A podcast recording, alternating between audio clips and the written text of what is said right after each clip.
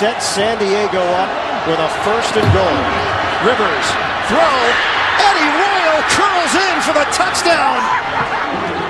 The San Diego Chargers are a point after away from going in front in Baltimore. 38 seconds to go.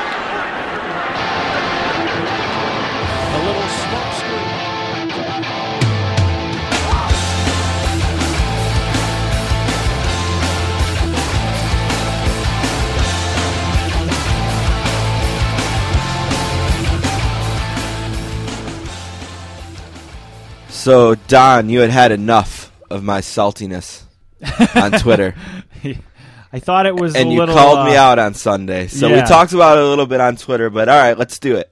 Okay, All right, are you gonna? you're the up? one calling me out, so that would mean we'd start with you. Okay, you. uh I hadn't seen the other tweets, so that's maybe where it came from. But it just seemed like you were randomly venting as a Saints fan that like. I remember after the Brandin Cooks was it? I don't know if you put up an egg or when he got hurt or something. You're like, I hope that ruined your season or something like that. And then you said something similar about Jimmy Graham. Yeah, Jimmy Graham had no catches or targets, I don't think, on Sunday, which was obviously an important fantasy football week, being week 13. It was. And I'm sure there's several, several fantasy football teams who did not make the playoffs because Jimmy Graham had no catches. I won my game, but had he put up like 35 points, like some crazy amount of points, he would have had to have a really, really good day.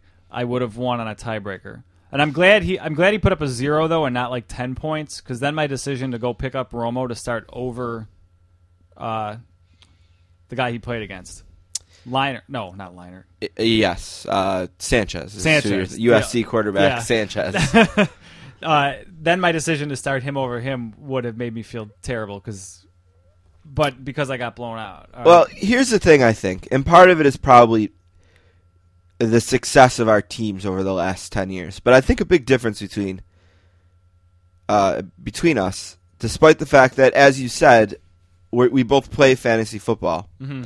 Now, you you can vouch for the fact that I've been questioning my love for it right. in the last uh, year and a half or so on this podcast. I've been saying it's losing me.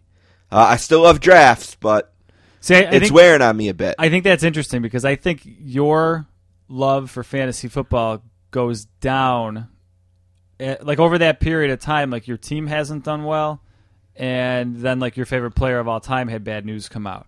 Like that's the reason I love fantasy football because my team has historically been. Well, that's bad. what I, uh, that's actually what I was going to say. Is that on Sundays you wake up uh, with fantasy, your fantasy teams is your number one priority because you know that your team is not, and this is majority of the time, maybe not last right. Sunday, Or this this year is a little bit a different. little bit different, but every Sunday since I started playing fantasy football, regardless of how good or bad the Saints are, th- my number one priority is what happens in the Saints game. Mhm. It's completely secondary to me on fantasy. If I'm going against Drew Brees on Sunday and he has to score five touchdowns to knock me out of fantasy contention, I just don't need that victory or that money as much as I need the emotional part of the Saints winning. Now, I know you said Drew Brees, but you would say that even about like Aaron Rodgers if the Saints were 5 and 10 or something in week 16 or I can't think of a time cuz maybe because that it's been so long. I mean, since the Katrina season, and I can't remember exactly. And that was such a frustrating season because they were a much better team than three and thirteen. Right, yeah, that's why I'm saying before I can't Brees. remember a time where it would have been so grim. Now I know that uh, the second and third year of Sean Payton as coach. Well, you know what? They were not a relevant team at all the year he was suspended. But I wasn't waking up saying, I hope whoever I'm playing against in fantasy torches this absolutely awful Saints defense. See, I don't think I'd ever root against the Bills actively, but if they're going to get scored on, I hope it's my guy at least. Maybe, but now you're talking about me, and I was sort of talking about everyone else. And here's what happens, and it's built up over the years. When I used to go out to sports bars to watch the Saints, Right. there'd always be some fat ass in a jersey who's cheering for every game who'd wobble over to my table and say, Who scored that Saints touchdown? Was it Donté Stallworth? You know, or it would be some other guy and he'd come up, "Oh, Saints are down 21 nothing. Who has the Chargers touchdowns?" Gates has all three. Yes! Gates. And I just want to punch that guy. Yeah. Right? And then now we have social media and we have text messaging. And it could be a Sunday where the Saints are have 31 points. Last year, Saints had 31 points in the first half. They're killing someone. And I get a text message for someone and it says, "Why isn't Darren Sproles doing more?" And I, I think to myself for a second, Sproles. I look, he has the most catches, the most yards, and the most targets on the team. And I just but wrote what, back no and said, touchdowns or something? "What what what is it you want from him? and what is it you want me to do that can help you you get what you want out of Sproles?" Well, what I what I said then and then in this year and and and last year and other years, it's on Twitter. It's people. Uh, some guy got in an argument. A guy I like, who's a fan of the show, was trying to tell me that they weren't being creative enough with, With Brandin Cooks. Cooks. And it's like, dude, he has the most receptions on the team. He wasn't getting the ball, quote unquote, in space. I'm like, they're throwing him screens. They're running reverses to him. They're throwing him down the field. They're doing everything they can with Brandin Cooks. I'm sorry he's not doing enough for your fantasy team, which is I know where this is coming from. And you've seen nothing but four quarters of their season against the Cowboys, which was one of the most dreadful games they've played in the whole Sean Payton era. But stuff like that, I just I am not mentally tough enough on Sundays to handle that kind of stuff. I'm just not, and I know it's immature, and I want to be better. And I broke a DirecTV remote after the Detroit game uh, this year, and I said I always go down and I take a nap after the Saints games. I almost never watch the four o'clock games because I'm drained. and I was laying there thinking, you might need to reevaluate things if you need to break television remotes now uh, because of these games. I But it's think- been such a frustrating year, though. I think the difference, I mean, not with Twitter so much. You're a bigger presence on Twitter than I am. But on social media, on Facebook, even in the past, before fantasy football or maybe concurrent to it, uh, I'm sure you had people that would just trash talk you about the Saints if they lost, too. Nothing related to their fantasy players. And I think the thing is, you're a target. Uh, you're not a target, but you're out there as a Saints fan. Now, once- Whereas I'm in an area where I'm out there as a Bills fan, but so is everybody So is else. everybody else. So nobody's going to take their time and say, "Hey, Don's a Bills fan. Let's talk to him about, like you said, how Now- bad Watkins has been." Here's one thing that you can back up, and that does protect me from that a little bit. Right. Is I don't do that to other people. No. Never. I never call Bills fans after the Bills. The Saints have beaten the Bills last. I think they've beaten them every single time since I've been a fan, except twice. Once in '92 in the Superdome, and in '98 in the Superdome. Every other time the Saints beat the Bills. Never one time did I say to any of the people I care about, "Haha, the Saints beat you." Never. Right. Um, in the NFL era, you know fans of every team now, especially with us doing this podcast. Almost every week, a listener of ours is opposing the Saints. Their team is. Right. And never, ever do I say haha to them. Right. So they rarely do to me. And if we talk about the game after, I am almost amazed at the level of respect that's involved in the conversation. The Packers game this year was a great example of it. Uh, one of our listeners who's a Packers fan is starting his own Packers podcast and has made me feel really good because he's wanted to, to come at me with uh, some advice, uh, asking me about what he should be doing. And, and my thing to him was like, look at buddy, be positive. Uh, if you're looking to get Packers fans, they don't need a place to go uh, to be to, to be downers. And and he asked me to listen to a segment where he talked about the Saints, and his analysis was smart and it was dead on. And I told him to pick the the Packers, and I, I respected everything he said. And and the Saints got the best of uh, the Packers that game. I didn't say anything to him. Right. The next time we talked, it was about he wants to come up here for the Bills game. Where's a good place to stay? No. so I just don't do that to people. So I am a little bit lucky. I, I, I'm a little shielded from that. Right, and a lot of this, like you said, uh, I mean, a lot of this we already played it out on Twitter. Um, you explained yourself well, as I don't get the what happened to Sammy Watkins. So in a lot of ways, I was just thinking that you too. came like, you might you might find this. You came across as salty. Like you came across as guy that doesn't play fantasy football. It was a guy. prickish tweet. So that that's why I'm like, wait, you play fantasy? I don't understand. You'd be just as pissed if you drafted like if somehow you ended up with like Julio Jones on a team you hate. You'd be the first one to like call him out. I guess you wouldn't call out an Atlanta fan though. That's I guess the difference there. And uh, I have no. Uh, I don't have Graham in any leagues this year. It's because it just didn't work out. But I I had a, a fantasy game I needed to win to get in the playoffs. A team that I believe uh, we got I got it in, and I think it can win that league, despite how needing that last win to get in. If I had Graham, and you walked up to me at ten o'clock and said, "Graham gets a zero today, and the Saints get this win over the Steelers," or Graham gets a 50 and you're in that league and you're going to win it, I'm picking the Saints win. And, and, and some people might not believe that, but I promise you it's true. See, I would believe that at this point in the season. Like I said, as a Bills fan, I mean, this is rare territory for me. I, I've been saying on the podcast their week was over, or their season was over when they lost to Kansas City, just because of how brutal Denver or Denver uh, and their December is going to be.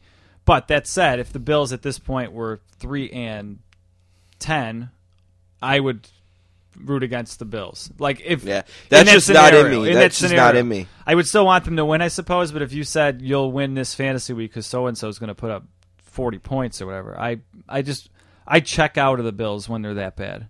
There's not much to root. Uh, it'd be different, I guess, if they still had a young quarterback in, but that's that's a different story. I, uh, I pray for the day where I can check out on the Saints. what did you do all the year? I mean, this is getting long. I mean, watched get- and cheered. I I guess don't you got into them when they were bad, I got into them in 1987. and they were probably bad for a while after that. They were good then. They were good, right? That, That, was, their the start of the Mora era. And then they quickly say like right about when the Bills Super Bowls ended, the Saints as a contender ended until 2000. So they had about 5 or 6 pretty dark seasons in there, like the Ditka era. Wh- What was the record with Aaron Brooks? They were always kind of close to the playoffs, but Well, the first season they were 10 and 6 and they won a playoff game. And then the following season started well and sort of faded, and then the following season after that was the hardest year because and this was the year we lived together in Fredonia. Mhm. They were maybe one of the best teams in the NFL. And they just fell apart at the end of the year and lost three straight games and didn't even make the playoffs. did they start six and zero that year or something? I don't know if it was that good, but I, th- I think they were seven and one or six and one. Yeah. and they had beaten Tampa Bay twice, who won the Super Bowl that year. Because So that was a hard year. I mean, we're getting into psychology about our teams now, less about fantasy. But my thing is like the Bills would beat you to death every year by finishing seven and nine, and that's the worst existence in football. You're just in the middle of the road. You're not talked about. People talk about Oakland because they're terrible. People talk about who I mean, just in the middle like that. You just kind of fade into the background, and the Saints it's have hard had to root for anything. the Saints have had two horrible years uh, since '99. They were three and thirteen in '99. that was okay. Ricky Williams' first year. That got Ditka fired. And then the Katrina year. and they were three and thirteen in the Katrina year. Every other year, they've either been a contender or what you described. What was their record? What was their record in the Spygate year, or whatever? Not Spygate, Bountygate year. Okay, yeah. Uh, their record that year was seven and nine. Okay, so it is exactly what I described. Yeah, I don't know. I mean, like I said, the Bills, you get spoiled in the '90s, uh, even early 2000s, just expecting them to be good, and then they were terrible. And I don't know. I guess I guess I was younger. I'd rather be out playing football when they were terrible or something. But so I checked out relatively soon. But when they're when you're just a middle of the road team, and from the beginning of the season, it just doesn't seem like there's no way. Like when the Bills were, what did they start? Five and one or something. The year Fitzpatrick got hurt in Arizona. Uh, I would have wanted them to win because they looked like a legit. Uh, Ryan Fitzpatrick, or was that might have even been not Fitzpatrick? Was that? Uh, geez, I'm mixing up my Bills mediocre quarterbacks. Uh, Trent Edwards. He looked like, oh my god, they finally found a quarterback. So that year I would not have rooted against the Bills, but it just got uh, depressingly mediocre after that. Well, you know, and a lot of people have have complained about Brees this year. And if your league is heavy on picks, Yeah. He's hurt you there. Isn't he always kind of a guy that's going to throw some picks? He's kind of a gunslinger. Is He throws his fair share. yeah. Uh, he's gonna finish with like close to forty touchdowns and about forty seven hundred yards passing, Yeah. and that's just not good enough for fantasy guy, I guess. So that's it's just really hard on me. I wonder where they would have expected. I mean, I guess if you get 5,040 touchdowns, but really is that 300 yards that much? It's 12 fantasy points over a season. I mean, Ah. if you you draft a quarterback that early for his consistency, and he gave it to you, I guess. Season four, episode thirty three, December That was third, long. two thousand fourteen. Welcome to the Sportscasters. We have Stewart Mandel on the show today to talk about what has been a crazy month in college football and the last week of the regular season before the long December wait for the first ever playoffs to start. We got to talk to him about the playoffs, how the system's working. We got to talk to him about the Heisman. Is there anyone who's going to win that? Are they going to maybe decide not to give it out this year? I have no idea who's slated to win the Heisman. Yeah. No idea. I I saw a list online that was a joke, and it was like number one, your grandmother. I mean, it was like just like Nobody's setting again themselves saying apart. that there's Yeah. no one to win it. We've already had a coach fired at a big program. We're going to talk about that maybe in three things. So we got a lot to talk about there, and then finally, I get this Steve Hyden, Grantland music critic, in my grasp to explain to me why Nirvana wore the championship belt of music in 1993 when In Utero sold about 200,000 records and Versus sold well over a million. So he's going to have to answer to that.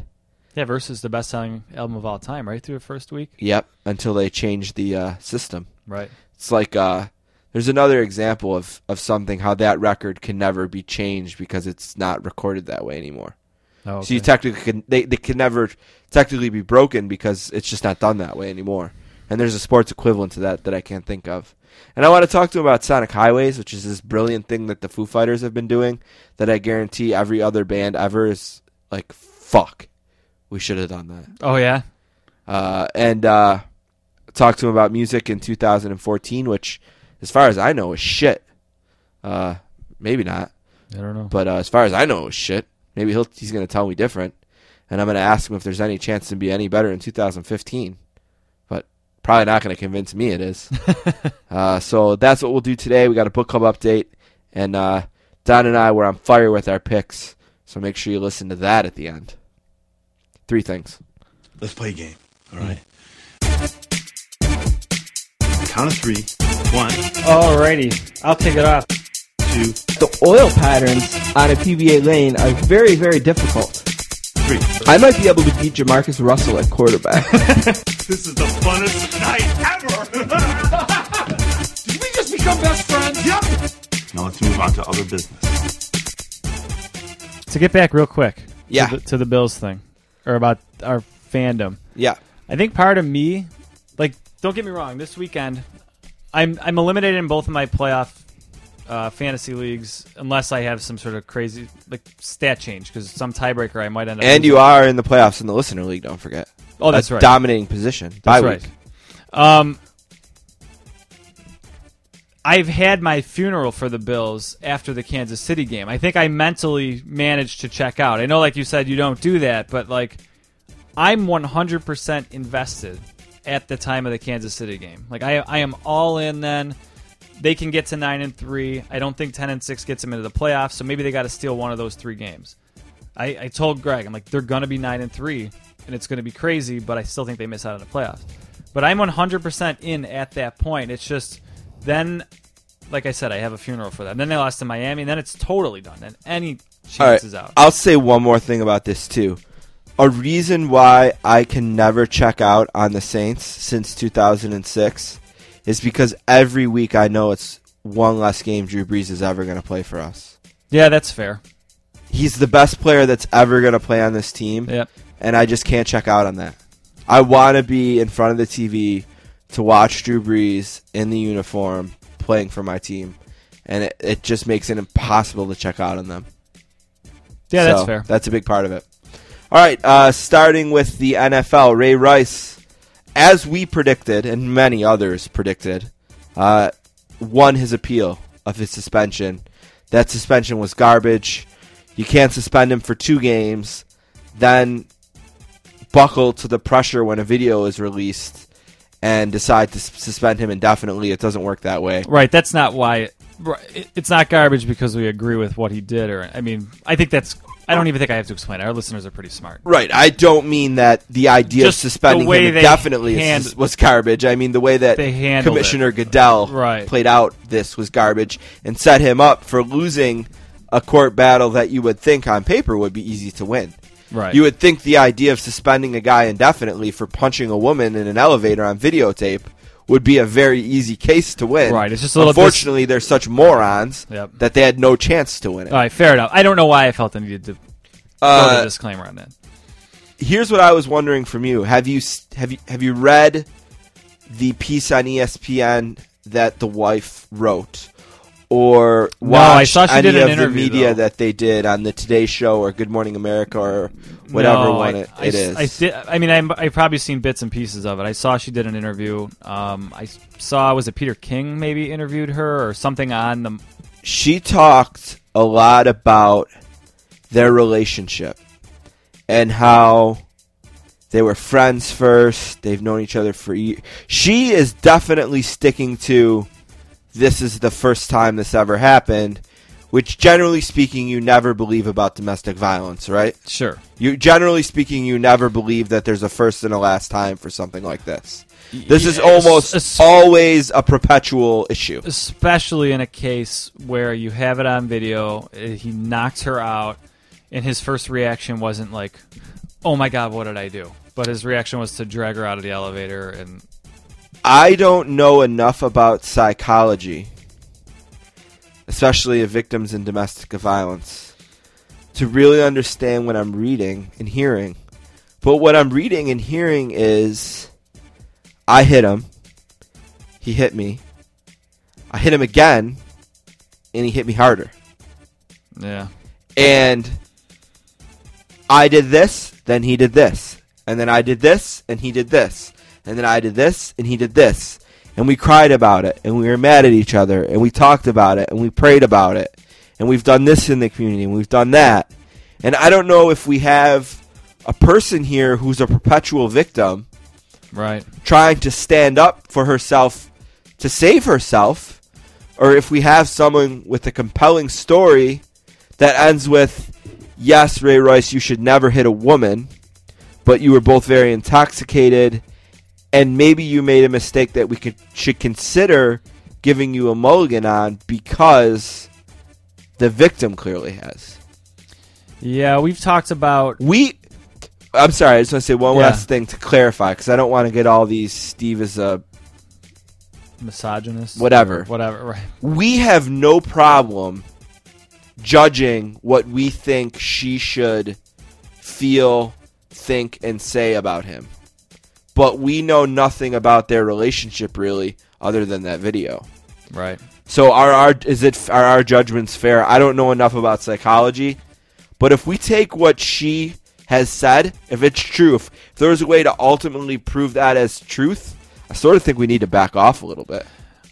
I feel bad for her because I think she's in a tough spot either way. I mean, and you feel bad about what happened, but uh, she chose for whatever reason to stay with him after the incident.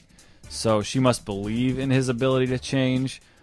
Maybe that's what most abuse victims would say if it is I think her point is almost that there's no reason, that there's nothing needs to be changed. because it's That on- they just had this one crazy Bad night in. Atlantic, Atlantic City that got completely out of control. And I hope that's the case. And um, if he can really change, then I think everyone deserves a second chance. Like, I love dogs as much as anybody, but it seems like Michael Vick has, he definitely did his time. Uh, he's taken the right step. He's done everything right publicly that you can imagine. And we've talked. Invested in the cause, Right. spoke out against his crime. We've talked in the podcast before about and I fall maybe a little bit on the other side of the fence as you as this one about how the NFL, like you shouldn't, a guy shouldn't lose his livelihood, and maybe some people think, and maybe I'm slightly on this That's side what I too, say. that the NFL is a privilege. Okay. right, and that's kind of where I fall a little bit. But I don't know. I mean, you made a compelling point that these guys have been trained or developed to do nothing but play football. And they have a real small window to make this cash. Right. And then look what happens to them after. We all know what's Right. going on in Buffalo Darryl with Darryl Talley right. and so many other countless cases. So I, I hope it is a case where it was a one time thing, but like I said, I feel bad for her for what happened, and I feel bad for her because I was not making light of it, but kind of joking around. Like, have you ever been around like a couple that got into like an argument and then it's just kind of awkward? Like, this happened publicly, and then like in front of these- friends, and, she says that in her piece.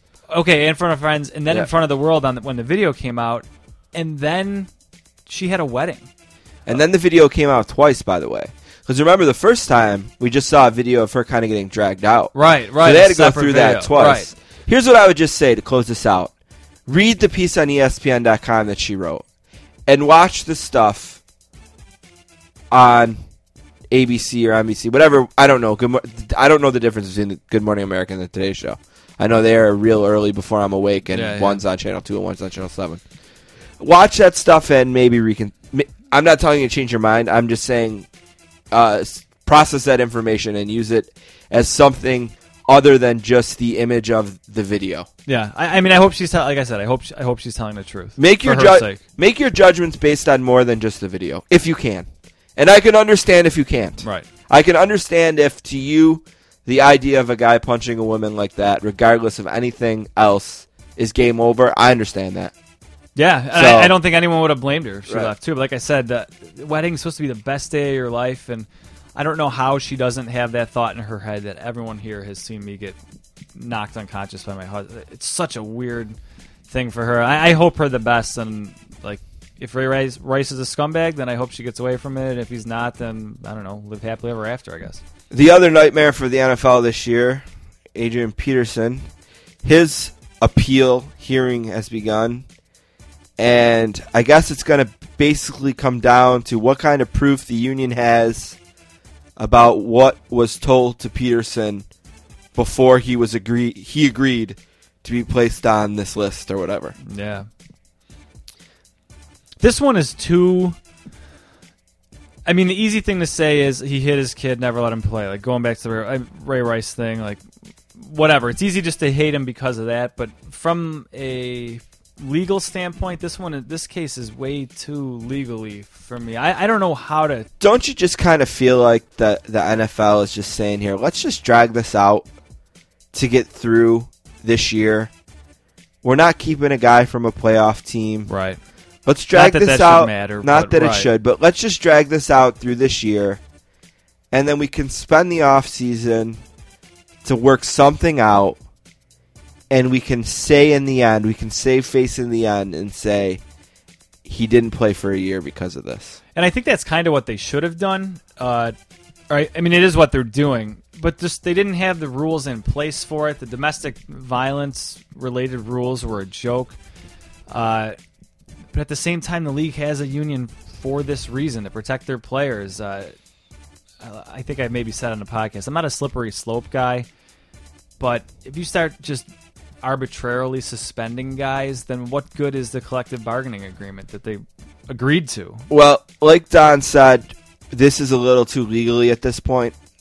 It just started today, so we'll keep an eye on it, Yeah, they're, and we'll talk calling, more about what they decide when they decide something. They're calling for different people to come forward, Yeah. like Troy Vincent. right, like- and apparently his hit, he's allegedly the one that the union is saying told Peterson he would not be subject to the new domestic violence policy and all this kind of stuff. So let's just wait on this one. But I thought it was worthwhile noting that it, it had begun.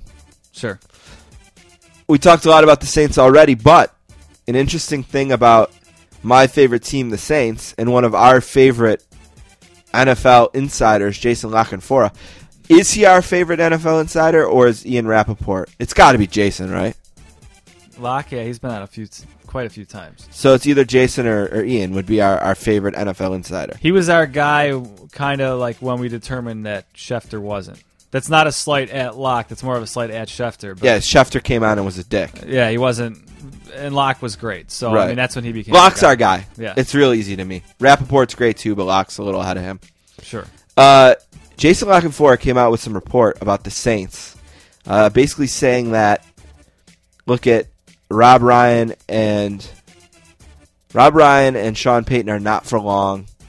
They fight a lot. Sean Payton yells at him on the sideline, and he's basically going to be fired. All right, I didn't see this, but I don't follow the Saints like you do, and I would say Rob Ryan is a lame duck coach and has been since probably what Cleveland at least. All right, so I have no problem with uh, with the report. Absolutely, does Sean Payton yell at Rob Ryan very visibly on the sideline? Okay. for good reason because Rob Ryan's defense is consistently confused, including a time uh, in the game last week where we were flagged for having too many guys on the field in a failed substitution. Uh, that was really that you could it was you watched it play out like a circus. Because it they- kind of had this overhead shot of the field at the time, and you see guys like running in and out, and nobody knows, and then the next thing you know, like five flags are being thrown. You're like, oh, too many guys. Yeah. Yeah, but the the reason I bring it up is because after the game, Sean Payton was asked about this, and he said something along the lines of, "Look it, that's just me. I yell at him. I yell at Joe Vitt. I yell at players. I'm like that on the sideline. Yes, I was very mad today. We had a 12 man on the field penalty. At this point of the season, it's too long. So I yelled at, at the coach in charge of getting 11 guys on the field at that time. But that doesn't mean I want a, a new defensive coordinator, and I don't like these splash Sunday news reports. Okay. And he said that. And if Jason- Sean if Sean Payton means that, by the way, he deserves to be fired too. They absolutely need a new defensive coordinator. and uh, he, he, he look. He can't say that say today, No, right? I know. Rob Ryan's getting fired. I think that's besides the point. Yeah. Where it gets sort of interesting is, uh, he went as far, Payton, as saying that La Canfora gets his information from a bitter old defensive coordinator, So that's got to be Gregg Williams. Gregg Williams, I guess. Or there's been four in his tenure, including Ryan, and one I don't think is bitter and has been talked about being the replacement. Really? You know, for Ryan. Yeah, yeah. because he coached the Raiders and was fired, and they're talking about maybe he, it would make a lot of sense for him to come back. Yeah, Uh, but I reached out to Jason and said, Jason, I hear you're getting a lot of news from uh, one of the old Saints defensive coordinators. Could you come on the podcast and talk about this? And he said, Look, buddy. And he called me buddy. He likes us. yeah. He said, I would absolutely love to come on and talk with you about that, but I can't this week. But let's do it before Christmas. All right. So Jason La Canfora will be on soon, and we will talk about what's going on with Sean Payton and Jason and the mystery defensive coordinator. Which, by the way, uh, Jason La Canfora has said Sean Payton has no idea where I got the news from this story, and he's full of shit. Basically, Here's how, yeah. I I was gonna say this is exactly how I think it plays out. One, like Forest, I've seen writers get called out before, and writers don't like to be called out because He was also called out this year by in uh, the Buffalo media. I can't remember exactly what it was about, but it was earlier in the season because I remember having to tell my mother-in-law, "Look at that guy is a really smart guy, and, Yeah. and he doesn't just throw stuff out." Most I have writers to are. try to remember what that was. most writers are smart. Uh, even guys I don't tend to agree with, local guys like Harrington, uh, who we had on last week, uh, they're smart. That was good, by the way, wasn't it? He was good. To- he's totally wrong. I crushed him. He, he's totally wrong. Will we agree that I killed him in the in the disagreements? I, I don't under. I mean, I can go on and on about how wrong it is to want to finish 13th or whatever. right. But uh, writers are smart. They, they're, and I'm not picking on anybody. I'm not an athlete by any means, but they're nerds that would rather cover and write about sports than most of them haven't played sport. But there doesn't mean they're not super super smart guys. Those are the guys that end up like running teams someday, not writers, but just super smart guys like that. Uh, so I would expect him to come out and say to defend himself uh, strongly, and at the same time, like you said about Sean Payton, he has to say that stuff. Right. He has to. He, he can't say like, well, yeah. There's Now there was also a, a Sunday splash report, as Payton would put it, about the Saints being one of the four teams interested in Ray Rice. I can tell you right now, there's absolutely no way that's true. Robinson's coming back next next week. What would they do with Ray Rice? I don't know. How how, how would the Saint? Where does that come from? Ingram's finally having like the season maybe worthy of where you drafted him. And they have And- Pierre Thomas, and they have Travaris uh, Cadet, and they have Khiry Robinson. What would they ever do with him? Right, those three other guys are probably interchangeable, but so is Ray Rice at this point in his career, I would say. So and he dismissed that one. And then there was another Sunday Splash report with the Saints that the Saints are potentially drafting a quarterback this year. Uh, great. Draft one every year. right, I guarantee it's not going to be in the first, second, or third round. there's a stat that But came. feel free to draft Yeah. one anytime. there's a stat that came out It's not an indictment of Brees. this year uh, that in it since Brady took over for the Patriots, How many times have they drafted? they've drafted more quarterbacks than the Bills. That's that should be embarrassing if you're Buffalo. I've said many times on this podcast you should draft one every year. yeah, yep. Unless you've got Aaron Rodgers sitting behind Brett Favre, and that was only for what a year. I mean, come on. That that that is that's trolling. That's that's literally just like that's that's that's bullshit. But That's a weird thing to point out. Like it's a weird stat to say with that little, or a weird piece to kind of break with that little backing to it. If they said, if he said the Saints are going to draft a quarterback in the first round this year, then that's something. And who who knows that? Mickey. I don't know. I don't know how you would know Mickey. Loomis and who else knows what the Saints are doing in the Yeah, draft? I don't know how you would know that unless unless Drew Brees went to Loomis and said, "Hey, but this is probably my last year." Which he's saying he wants to play to 45, so I guarantee that didn't Right. happen. Uh, moving on from the Saints and the splash reports, and I'm excited to get La Canfora on to talk about all this stuff. Johnny Manziel scored his first NFL touchdown against the Bills. Don, in 30 seconds or less, you got to see Johnny Manziel play about 10 minutes or so.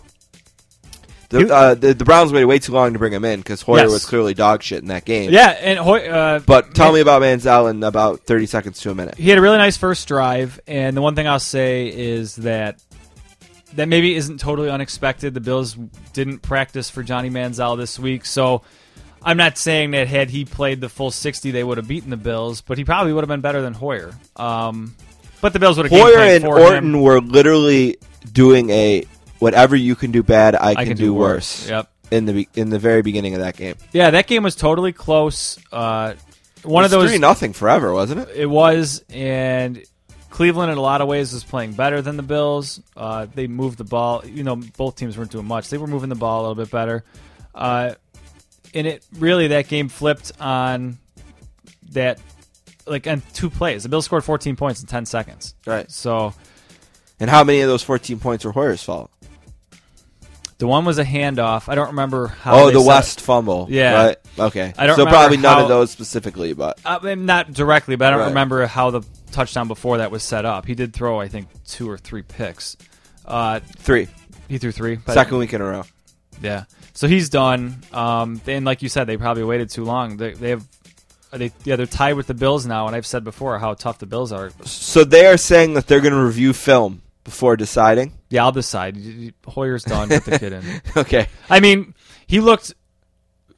They got the bene- benefit of a weird tuck rule or something because that was clearly a fumble uh, in the end zone, and even uh, Mike, the ex ref, whatever his name is, Yeah, that guy is terrible though. Compared to, or was it Pereira? Did you get Pereira or the other guy? I I don't mean to do it this way, but it was the black guy. Okay, he's terrible. Is he bad? Oh my god. Okay, because Mike Pereira is unbelievable at it, right? When he comes on and tells Right. you that the rule against your team is wrong, you're like, all right, fuck, it's wrong. Okay, You know, but this other guy, this he's guy. a clown. I mean, he said it was. He said the call was wrong, but that it should have been a touchdown. now he's not completely dumb. He's just not as good as the other guy, so he might have been right. Pereira's really. I didn't see the play. I just seen all the gifs of dead Johnny Manziel Right. and the things on him. That play was a bad play by Manziel. That was a pretty like just take a sack there, throw it away. Something. Did they snap it too early to him though, or They something? did. They did. But I mean, you fall on it then. All right, we're something. bullshitting way too much. We still have two other things to get to, and All we're not even done with number one. Let's do them quick. All right, uh, Michigan fired their coach. Maybe Jim Harbaugh goes there. Who knows? Okay. Uh, the Cardinals are toast, in my opinion. We're gonna start doing something in the pick four section, starting probably next week about playoffs. I don't think they're gonna make it. I might Uh, disagree with that a little bit. Okay, well, let's But we'll save that for next later. week. Okay. Uh, the point is that Tyrann Mathieu is injured. Is going to miss time. He had All right, I forgot about that, so maybe I don't so much. Uh, and uh, where do we should since we go have gone long? Should we use that as a way to weasel out of having to talk about the Rams versus the police thing, or should we dip our toes? this? I'll just say this really quick um, about that. Everything about Ferguson, I don't have a problem with them doing that. We've talked about freedom of speech before. Uh, freedom of speech doesn't mean you're free from the consequences. The NFL is a business. I, they didn't decide to find them, so it is what it is. I don't have a problem with them doing it necessarily. I don't have a problem one way or another with guys making political statements. Doesn't matter to me. But I would understand if the NFL does, they have to protect their brand. That said, whether everything about Ferguson is on the internet. There's transcripts of the entire trial available. It's like 300 pages or something, but you can read it. and nobody has. So that's my point. If you want to make statements on it, go on the internet, And read find that. this document, Right. and read it, and then come to your own conclusion about what happened. And then, if you still want to do the hands up, don't shoot, that's fine. I, Do you I'm all right with think? Do you think those players read that? I, I, I doubt majority of the people that are posting pictures comparing this case to this case where a white guy didn't get killed or where a white cop killed another black kid. Or It's out of control, essentially. it's cherry picking right. stories that are not related to make a point. And The Ram. By the way, the Rams apologized to them, and the Rams know that that was stupid, and they're trying to deny it. In my opinion, I don't believe that as mad as the police are in St. Louis, that they would come out and and say to the Rams or say to the public, "Yeah, the Rams apologized to us when they didn't." I think the Rams, someone within that Rams organization, called up and said, "We're sorry that happened," and now everyone's pissed at them for doing that, and the Rams are like, "What? We didn't do that. yeah. What are you talking about? That, no, we didn't do that. That didn't happen." I, I'm fine with. It's I a, have It's a business, but at the same time, the people playing in it are human, so I have no problem with the gesture. But I also have no problem with the NFL protecting its brand. I have- They chose not to in this case. I have no idea if he had his hands up or not. in the case, no. I, Yeah. I, don't, I don't know. I doubt that the players had any idea.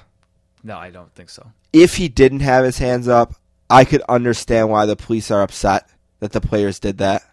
Right. because like they said in their ridiculous statement by the way if you've read it it's ridiculous but like they said we have to work our asses off to protect this stadium for you to come and make these millions of dollars and you're just bringing you're agitating the people who are already ruining our communities so if the police are like right and that never happened, I could see why they're upset. sure. But then again, I have no problem with the players coming out and doing that. Yeah.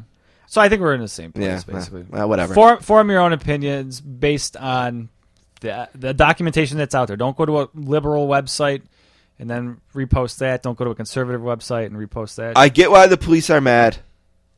I get why the players did what they did. I absolutely believe someone within that Rams organization apologized Sure, because there's yeah. no there's no way the police would say they did if they didn't. right. And uh, someone in the Rams maybe overstepped their bounds and is working really hard to make it seem like what that didn't happen. Yeah. And, So, let's and as far on. as yeah, as far as talking about it, I, I think you could talk about it without being controversial. and I it's not that's not what we do. no, really. not really. So let's move on. Yep. Okay, number two, uh, the MLS final. It's uh, it's Sunday. It's the LA Galaxy versus the New England Revolution. I think those are their names. I know it's LA Galaxy. I hope I got the New England one right. Uh, I don't know. but that makes sense, right? Like the Revolutionary Sure. War. I think that's. Yeah, I, I I grew up a soccer player, so my take on this is not going to be who cares about soccer, but Uh, I, I want to bring this is. up for three reasons. Yep. One, the New England goaltender is born and raised in Buffalo, New York. His name is Bobby Shuttleworth. He played college soccer at the University of Buffalo. Mm-hmm. He left early to join this New England team and was as far down the ladder on that team as you could be, Okay. making literally hundreds of dollars a week Okay. sleeping with other guys, three or four other guys in that position on the team, sleeping in one bedroom apartment or Yeah. whatever. he stuck with it. He got his chance. I talked to a Revs fan online who's a listener who said he's been heroic at times. Wow. His mother is battling cancer, cancer that I don't know if she'll survive or not. She's been close before. She's a fighter. She's battled through. Uh, hopefully, she's doing great. She works with my wife, uh, and uh, it's just I'm just so happy for them. Yeah. Uh, so I hope that uh, I'm, I'll be rooting for New England because I'll be rooting for Bobby and Maggie, and I hope Sure, that, I have uh, no other interest, so I'll root for them too. Why I hope it works out for them. Uh, the two other things I wanted to mention one is that Los Angeles has the greatest United States soccer player of all time. Is that a true? Landon Donovan? Is that Yeah, who would be? is that him? Who else? well, argue? this I guess is his last game Yeah. in the MLS, so he can go out a champion, and he can go out a champion because in the best of two, and I guess they don't describe it that way. I guess they call it legs. Okay. Uh, they each won a game. Seattle won one two to two to one, and LA won one one to nothing. So the aggregate score, which was the reason that New England was able to advance on a tie, Is also a tie. uh, was also tied. Two two. Right. So what they did next was let LA advance because they had scored one of the goals on the road. The tiebreaker is most. The tiebreaker after the games is most goals scored on the road. Well, I think the first tiebreaker would be if you win and draw or win and win, you get it. Well, sure. Right. right? Then it would be if you win and lose the aggregate score. Sure. So like, then it the next one. So like in this case, the aggregate score was three to three. all the okay. or two to two. two. Right. Yeah. So the next thing is road goals. That's ridiculous. LA was the winner because they scored one of their goals in Seattle even though it was a loss. Right. in a loss, a two to one loss. Can you imagine like in a win? Like what if you won on the road, but not as much as the other team won? on Can the I even express to you how bad it made the soccer too? They scored that goal and oh, then I didn't even think they just stood around with 11 guys in front of their net and just kept kicking it down the length of the field. Now this is the worst. Someone tweeted to me that it's better than PKs. No, it's not. Like just It's not better the than game that. and then do. P- yeah, I don't see why. It, I'd rather do PKs. At least it's decided on something. I guess I'm fine with aggregate being number one in a best of two, sure. but how about a mini game with a golden goal? Yeah, absolutely. Why not? How about the PKs? How about I bet we could come up with 30 different things in the next 10 minutes that are better than away goal.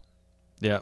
The only thing worse I've ever heard than that, and maybe you've heard this before too, because it's kind of a famous story, is there was a team trying to qualify for something. Can't remember what.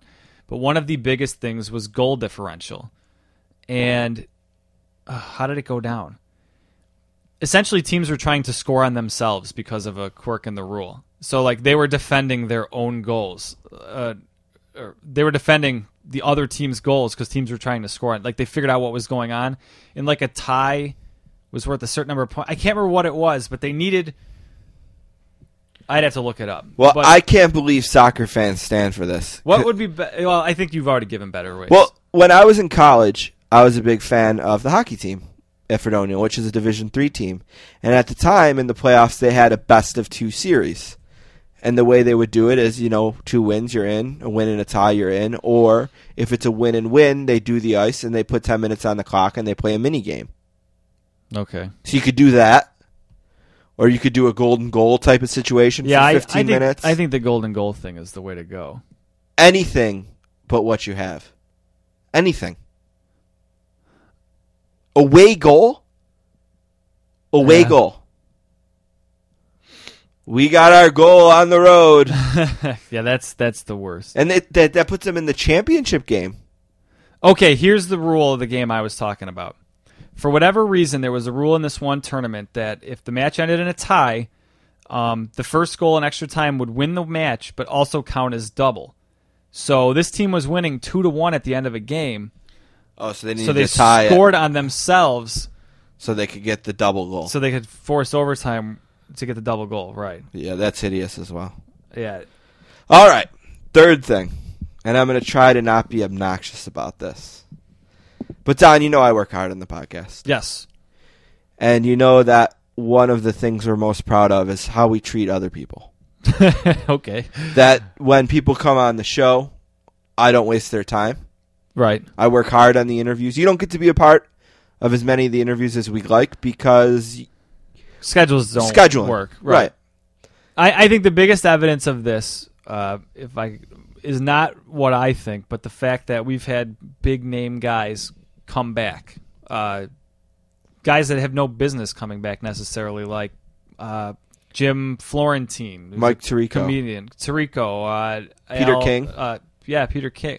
The list goes on and on. As the guys that have come back, Not I- once. Right. Once I think twice. maybe you could trick someone into getting on here one time, but if you get a guy to come back, or you get a guy to come on because oh so and so told me you gave a good interview, like Now, not only do we try to book huge guests, but we also try to book people that we think we might be able to help and they might be able to help us. A couple weeks ago, we had a guy on who had written a book about a city in Florida called Fourth Down in Dunbar. Mhm. He found me on Twitter and he said, "I'd love to. I'm trying to find an audience for this book. I know you guys are based in Buffalo. There's a big part about Sammy Watkins. Would you consider having me on?" And I said, "Sure. We'll make it part of our book club. We'll have you on. We'll do that." He wrote me a great note after. He said he got a huge bump. Me and you were proud. We were proud of that right, right. that he had written that after the episode had aired that he had he's seen a sales bump. Well, with all that being said, uh, there was a guy once who had a website strictly about hockey ratings, TV ratings. hockey TV ratings. Okay.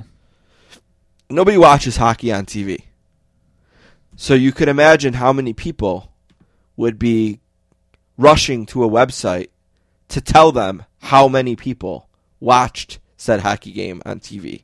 Pretty niche, right? Yes. Well, this guy started to get a little bit of uh, notoriety because the Puck Daddy, who's a big friend of ours, started citing his numbers in his in his articles. Okay. Because Puck Daddy would be the example of someone who, for an article, might want to know how many people watch the Winter Classic, Sure. right? Yeah. Plus, hockey's all about analytics now, so any angle you can take at it, even just numbers in general. Sure. Well, one day I thought it might be a great idea to reach out to this guy and uh, say, "Hey, you want to come on the show and uh, talk about uh, your site and some ratings?" And uh, I think it was before playoffs, and and tell me some trends and, and let me know what what the NHL is thinking and hoping for. You know, I always want to know things like, you know, what does the NHL want as a league? Right? We ask that to Wyshynski all the time. right. Who would the NHL like to see in the finals? Right. New York, L.A. And I was consider- I was I was curious. So I reached out to this guy whose name is Steve Lepore. And he said to me, "Sure, I'll be on. How about tomorrow at 3?" I said, "Sounds great, buddy." And then I woke up and he said, "How about 4?" And I said, "Okay." And then he said, "How about 5?" And I said, "Well, all right." And he said, "You know what? This isn't going to work out for me. Just uh, reach reach me another time." And I said, "Well, okay then." Right. And I think I said to you, well, we're never reaching out to him again. Right. And it's not because we're some hoity toity organization over here. It's just that, you know, that doesn't mean we need, we don't treat other people like that. Right. Well, Steve Lepore, I guess, was uh, good at what he did. I, I I ignored him. I didn't follow him on Twitter or read his stuff because I can be like that. Somebody recently told me not to be like that. I forget who because they were telling me about how. Oh, it's Jeff Passan. Jeff Passan has had uh, written something about uh, something, and I told him how great it was, and he said, "Well, the guy who edited last year's Best American Sports Writing was better." And I'm like, "Well, I don't read that fucking guy because he was a dick to me last year." and he's like, "Oh, that might be true, but he still writes good good stuff. You should read. You're only hurting yourself. Read it." I, nah, I'm not reading that shit. Anyway, Steve Lepore went on to get a job at Awful Announcing, a site that has been very kind to us. Matt Yoder, uh, one of the most uh, notorious Saints fans on the internet, is the uh, editor there. Came on and talked about the site and Saints football with me in the summer. Uh, Ken Fang writes for them, who's been on our show before and had us on his show. Yeah. Uh, so awful announcing is something I like. He also is writing about hockey for Rolling Stone. And there was a third thing he did. I can't remember. But he has been fired from all of them. And Deadspin's article is hockey blogger fired for being a serial creep to women on Twitter. uh, Steve Lepore was reaching out to people, and I won't paraphrase it. I will quote it from his tweets. DMs to a girl named Tony McIntyre, who is the one who published this, so I'm not unfairly mentioning her. So I am a I'm a smart computer guy, but a DM can you can It's only get DMs when somebody's following you. Yes. Okay. So he would befriend these people on Twitter, I guess pretty they quickly. would probably follow him. They would follow him, and he would say, "I'm getting a new camera for Christmas, so I'm writing down potential shoot ideas slash scripts during all breaks." okay. And the person in question here, T- Tony, trying to pretend like she cares, said, "Oh, very cool." To which he said, "Eh, I guess." Ha ha. She wrote back, "Sure," smiley face. And then it gets weird. He said, I often ask this to people I become friendly with quickly and who live within a reasonable distance of me. Would you ever let me shoot you? Question. Quote, photographically. Basically, think it over and let me know what you would absolutely say no to in terms of wardrobe. It's not like I'm trying to do anything crazy, but I like to keep options open for stuff. You know what I mean? Uh, well, nudity is a no-fly zone, and I'm not crazy about showing my arms, but that's it. to which he So she's trolling him a little bit here. You think or probably just trying to downplay it and kind of get out of it. get out? yeah, Okay. And then he says, "Okay, when you say nudity, do you mean anything resembling taking off any clothes? Like, would a bikini be okay?" Ha ha. Then he says, uh, "Thank you. Also, it gives a little more freedom to say yes to stuff because it's not going to really be all over the internet or anything. These aren't your work photos or old school photos. Everyone and your mom would have to see these. Ha ha." What is his? He's basically saying he, he just wants them for himself. so so so don't worry about about your arms or that nudity stuff. Uh, she says to him, "I didn't know you did photography," and he says, "Well, because of the whole writing career, I'm super private about it. It's a passion that I don't really share with Twitter or really anyone outside of close friends. I hope that's not weird." Or makes you sound like a strange recluse. She says she's known, quote unquote, him on Twitter for five days at this point. Wow, Um, that's bold. He also says, okay, what about like a short dress or a tank top and shorts or jean shorts? Is cleavage okay? So he, I mean, I don't, I don't know how long this goes on. I can hold my comments. Yeah, hold your comments. Uh, Bill Barnwell from Grantland uh, gets a little annoyed following this on Twitter and reaches out to the girl and says, How do people act like this? She says, For your information, the number of women who said that he's done this or very similar to them is now in the low 20s. Wow, So over 20 people have come forward. contacted Tony afterwards to say that he's also done this to me. Um, a girl named Lindsay Adler says, "Well, glad I didn't take Steve Lepore up on his DMs asking me to hang out and watch baseball." Uh, Megan Greenwell, a guy who used to send me creepy DMs, just got fired for sending lots of women creepy DMs. Uh, he then spent a day sort of kind of apologizing on Twitter. No one bought it, and he deleted his Twitter. Oh boy, what? ugh. Steve Lepore, it was nice knowing you, bud. Karma? yeah, don't don't shirk the uh, sportscasters and then be a, a weird creep. Right, it has nothing to do with us. That was just a joke. Right. But what a fucking dick. Yeah, I don't. You must get off just on sending the messages, right? Because he can't think that's going to work. Well, I think he thinks maybe uh, if he's doing it in the 20s, maybe he thinks three will work. It's just a numbers game. And he, he can't think he's famous enough for that. I, I don't know. Uh, Nobody should be doing that. Don't get me wrong, but uh, why? You're you're a public figure to some extent. Like your life is putting things on the internet. I have always said that people should not be losing their livelihood for mistakes on this show. I'm fine with this guy losing his. Goodbye, Steve Lepore.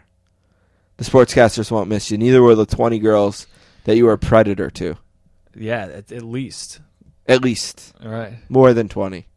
In the 20s, I think was how she described it, right? Yeah. Yeah, that's skeevy. Like the last 10 minutes or whatever just made me feel weird. All right. Long, long, long segment there, but you missed us over the last week anyway, right? You did, right. So- Double time here. all right, we're going to take a break and come back with Stewart Mandel.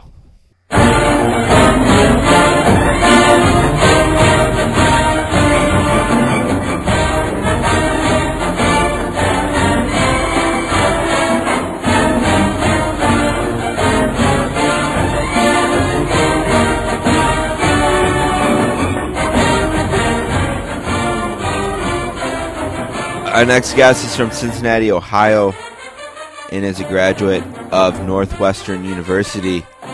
He's a senior college sports columnist for Fox Sports and has a book called The Thinking Fan's Guide to the College Football Playoffs. He's making his seventh appearance on the podcast today. A warm sportscasters welcome to uh, Stewart Mandel. What's up, Stewart? What's going on? Oh, I don't know. I'm confused. I think a little bit. Yeah.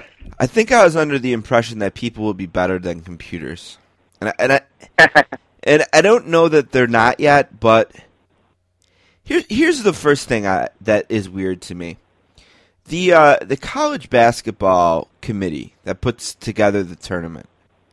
They don't release a tournament every week. Why do Right. they feel like they need to do this for college football?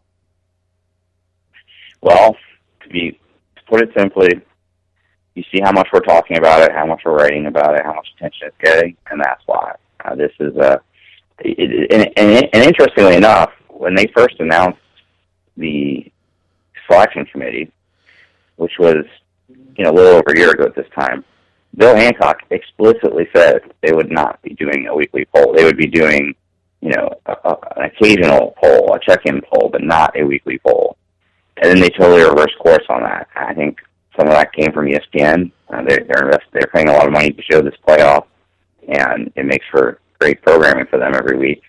And then some of it was, I think, once they started to kind of boil into the details, they realized, well, wait a minute, if we put out a poll on October 28th, and then we don't do it again until I don't know November 20th, um, people are going to get really confused in the weeks in between. So they've done it, and it's achieved its purpose. And because this is the first year, it, you know, you could say that while it's still new and a little bit frustrating to people, it is giving you a window into how they think. I mean, can you imagine if they if they did it like the basketball committee, and so the only polls we had all season were 18 coaches, and on the last day of the season they dropped theirs and Florida State was fourth. People would go, "What on earth are you talking about?" Whether you agree with it or not, they have explained every week why Florida State is lower in committee rankings than in the um, traditional polls. And I actually agree with them about Florida State. I have them fourth this week too. I think anytime there's something new, I remember this when the BCS first started, there's a huge adjustment period. And whether you agree or disagree with them, you know, I think as the years go by, if, if they, all you can ask for is consistency. And as the years go by, if, if they treat teams in the similar, same situation similarly, we will all adjust how we do these things. But right now, we're all used to, you know, 80 years of precedent with the AP and coaches polls where an undefeated team would be number one right now, or uh, I don't know how Baylor and TCU would it probably differently than they are in the committee poll as well. You know, I'm okay with uh, with the undefeated team not being number one. That doesn't bother me that much. You know, and I think that's partly because of the power rankings era. You know, where we go, every website has someone doing a, a, college football, NFL, NHL power rankings every week. And if if they just slotted those from best record to worst record, it'd be a waste of time. So I think we're sort of conditioned to that a little bit. It, it doesn't drive me crazy that Florida State is four, as long as they're one of the four. I mean, if if it ever got to the point where Florida State edged out a victory next week, and the committee said, "Well, you know what? Maybe TCU and Baylor is just a better option for this," and we had a team in one of the main conferences go undefeated and not make it, I might have a big problem with that. And I'm not concerned about that happening. Okay. Uh, the three teams that are ahead of Florida State have clearly better resumes than Florida State. You know, you've got the Oregon team in particular that has far more wins over top 15 teams and whose loss has now turned out to be a 2 a 10 and 2 team. TCU's loss was to uh, you know, one of the other playoff contenders. Um, Alabama's, I do think, is a little bit more test driven, but you know, obviously beating Mississippi State was a huge win.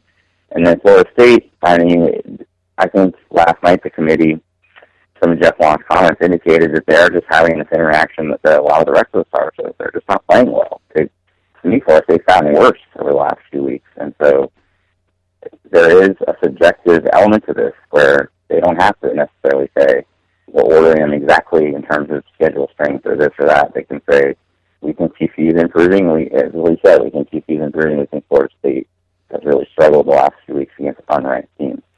Um, but why I think they're safe in the top four is because they're not playing an unranked team this week. They're playing number 11 Georgia Tech, and even if you win 20 to 19, you beat the number 11 team, you're not going to drop. So I think they're safe. Right. I mean, there's got to be a thing where winning all the games, you got to get in because you can't control the conference you're in. Right. I mean, Florida State can't in in in July say, "Man, we're not going to get a lot of top 25 games out of this conference. Let's move over to the uh, to the Big 12 real quick this year." And uh, if we win all the games there, then at least we'll make the playoffs. So I just I feel like if you do run it in one of these conferences, you you kind of do have to be in it. But I don't know. You just do you do you can you envision a scenario? Do you think there would be any possible justification that a team could go undefeated in this system and, and drop out, or am I just getting a little unnecessarily nervous because they're number four and not number two or three or one? Well, I, I do think the committee takes strength of schedule into consideration. The ACC has not been as good a conference now.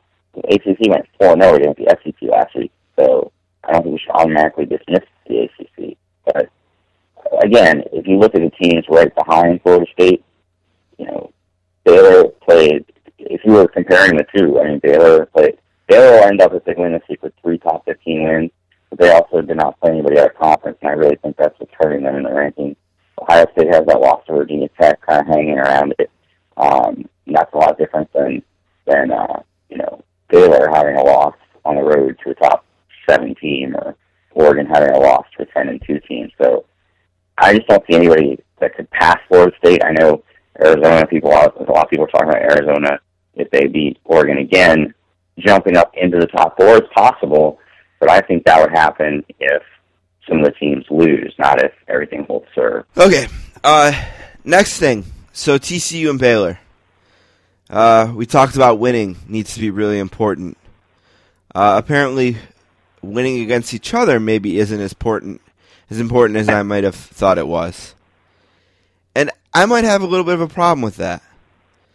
Um, I don't know. Make the case for TCU over Baylor.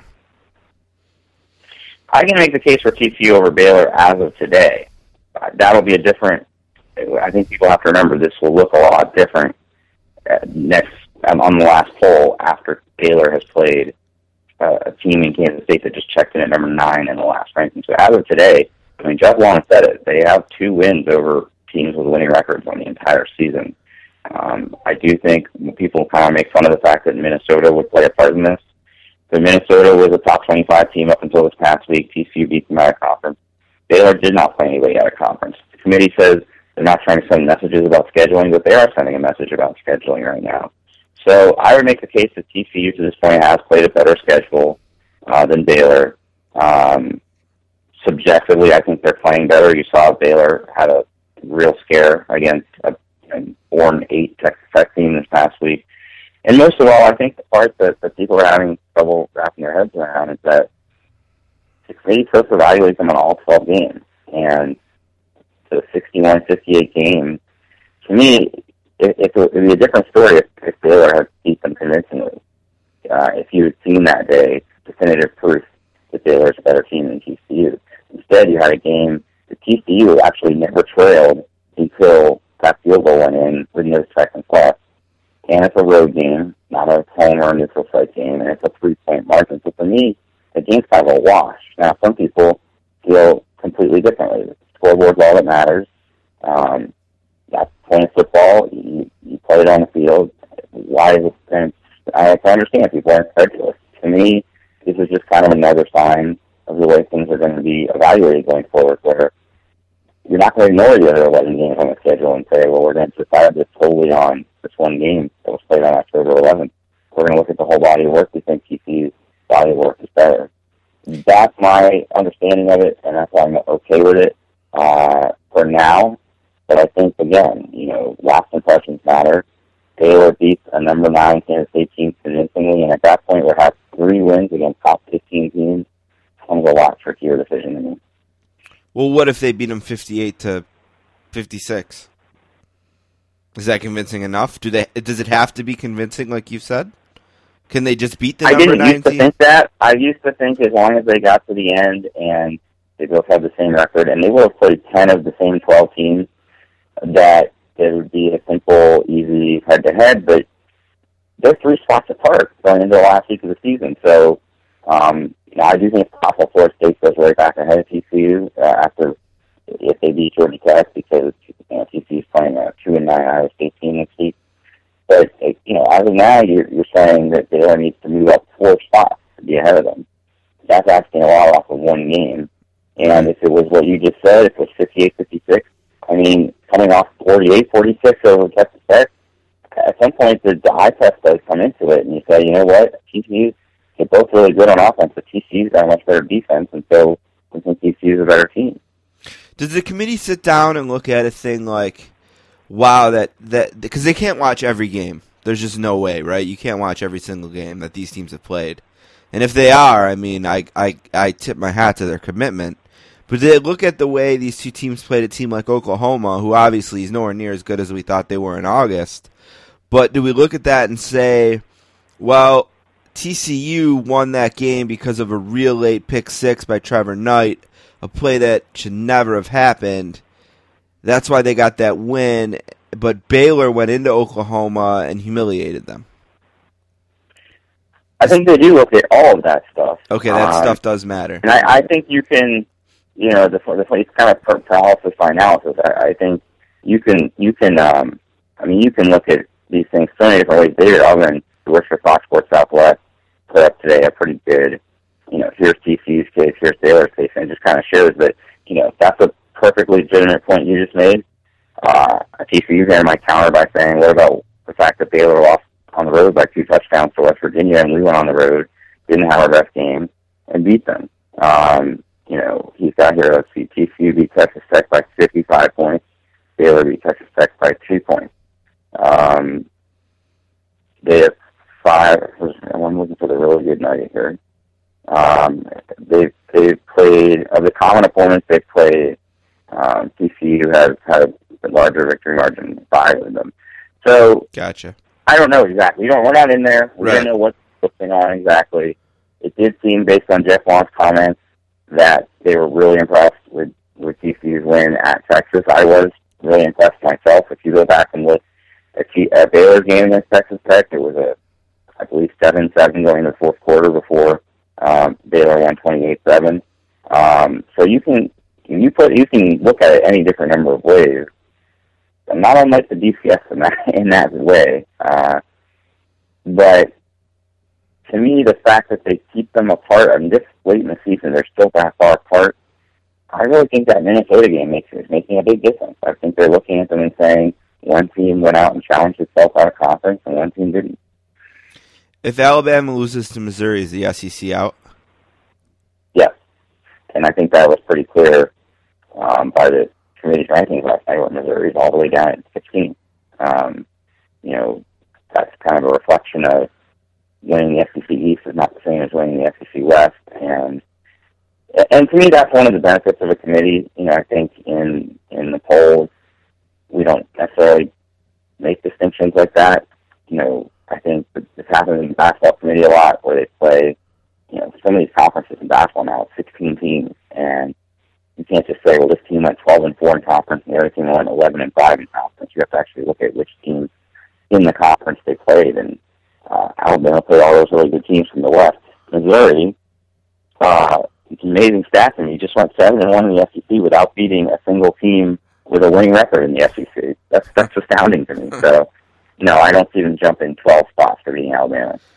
You know, I, I don't have a better term than shitstorm, so I apologize for it. But I don't think anyone anything creates a bigger one than the SEC not being in this. Because I mean, if you look, you know, we talked about it going week by week, and how many weeks were there three teams from that league in it? And they are go the SEC. I don't know what supporters is that the words are going to be screaming to the mountains about how this is so unfair because they have to play each other, and that's and and, and that's keeping them out of this or whatever. But I, I will. Yeah, no, no question. Yep. And I can't wait to see I- that. I, I'm rooting for that because I don't have a rooting interest in Alabama. Well, good so luck, because that would be one of the all-time upsets. To be honest with you, uh, I, look again, all credit to Missouri for winning the division, but you know, you look at their schedule and say, who, who did they beat? They lost to Indiana. They got clobbered by uh, Georgia. They got shut out by Georgia on their home field. There's not a lot there to give you confidence that they would beat Alabama, but yeah, Alabama. If it does happen, yeah, if it does happen, you know, the SEC, I, I don't, I wouldn't have much sympathy for the SEC. Um, I, you're right; their fans would would cry bloody murder. It's interesting.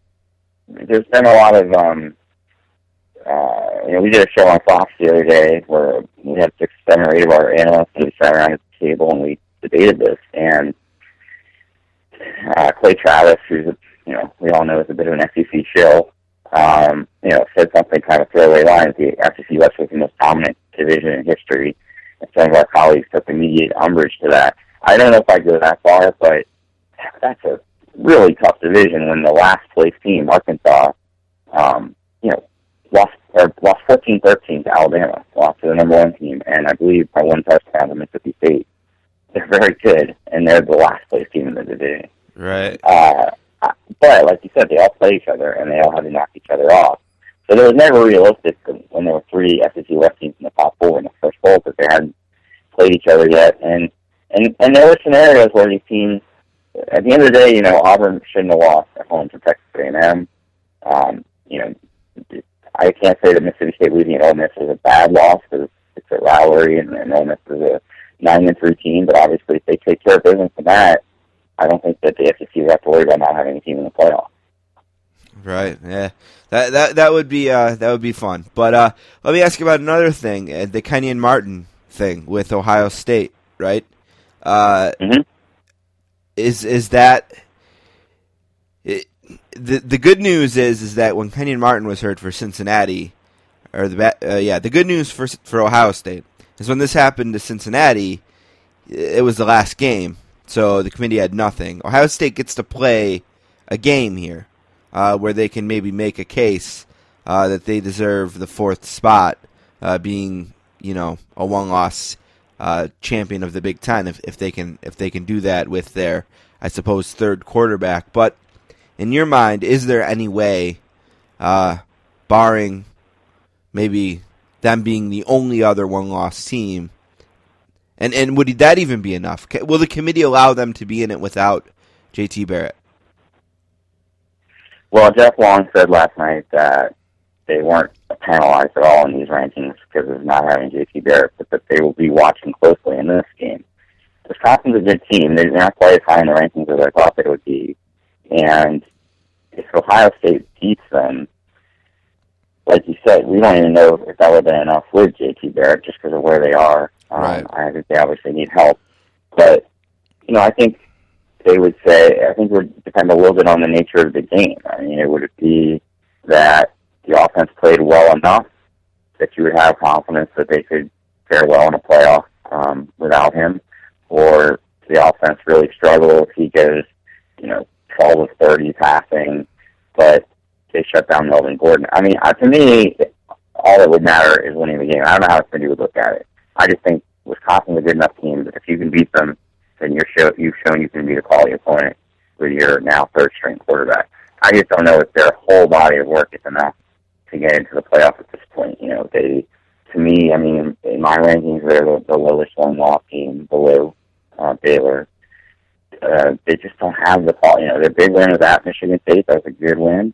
Um, and that Wisconsin give them one more good win, and that's about it. You know, and it's again, it's not their fault. The Big Ten is so mediocre, but it is what it is.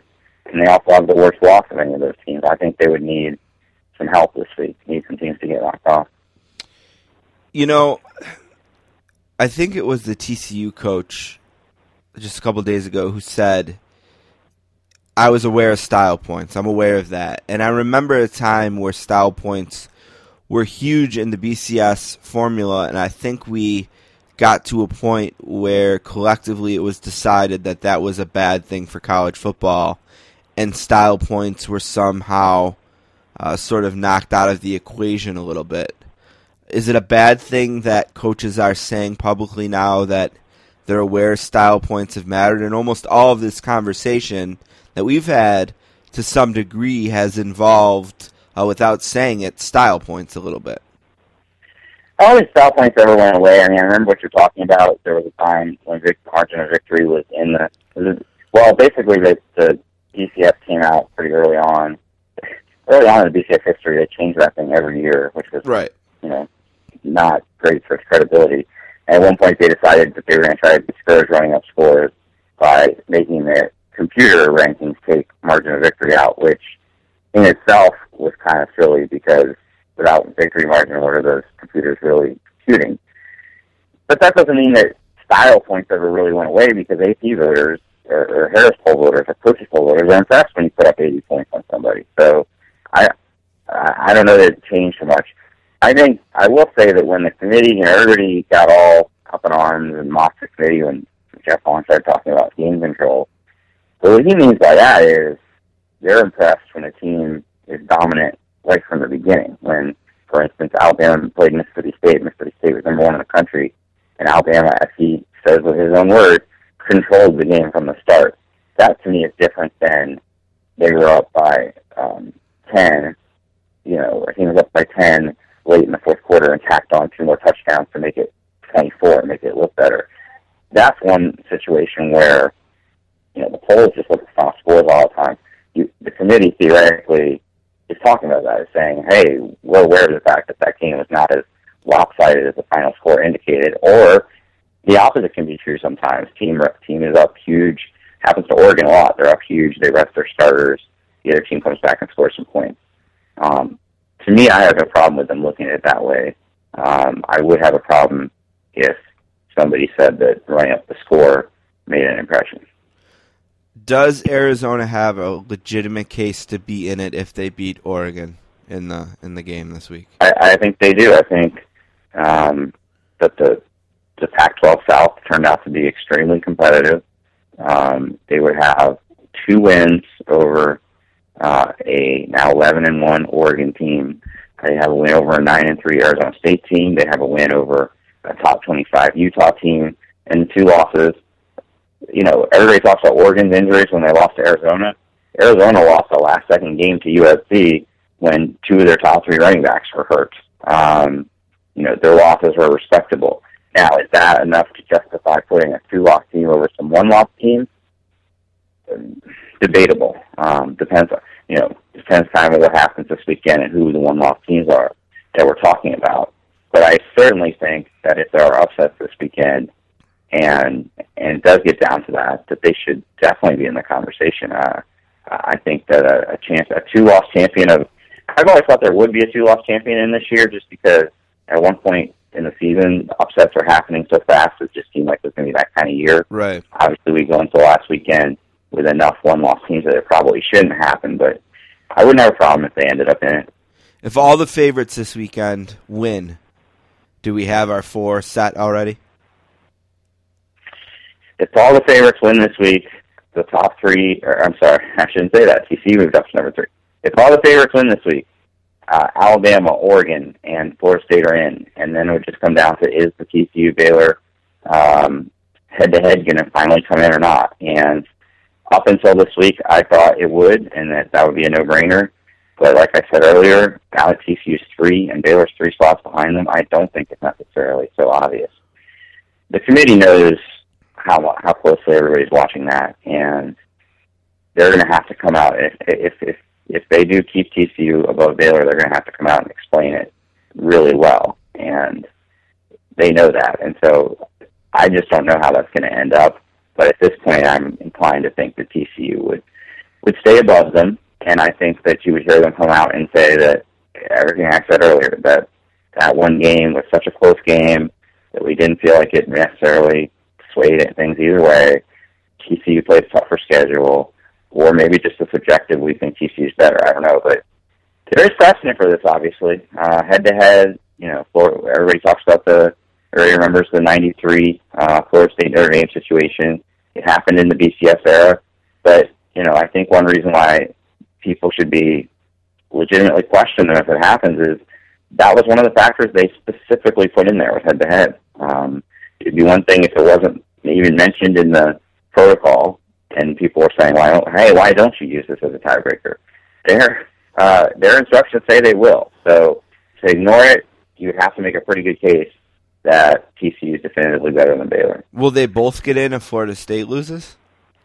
It's possible, certainly possible. You know, it's it's interesting because all year people have speculated that not having a conference championship game might hurt the Big 12, and right now, Right. um, I think it's helping them. It could help them. I mean, it's certainly going to help TCU.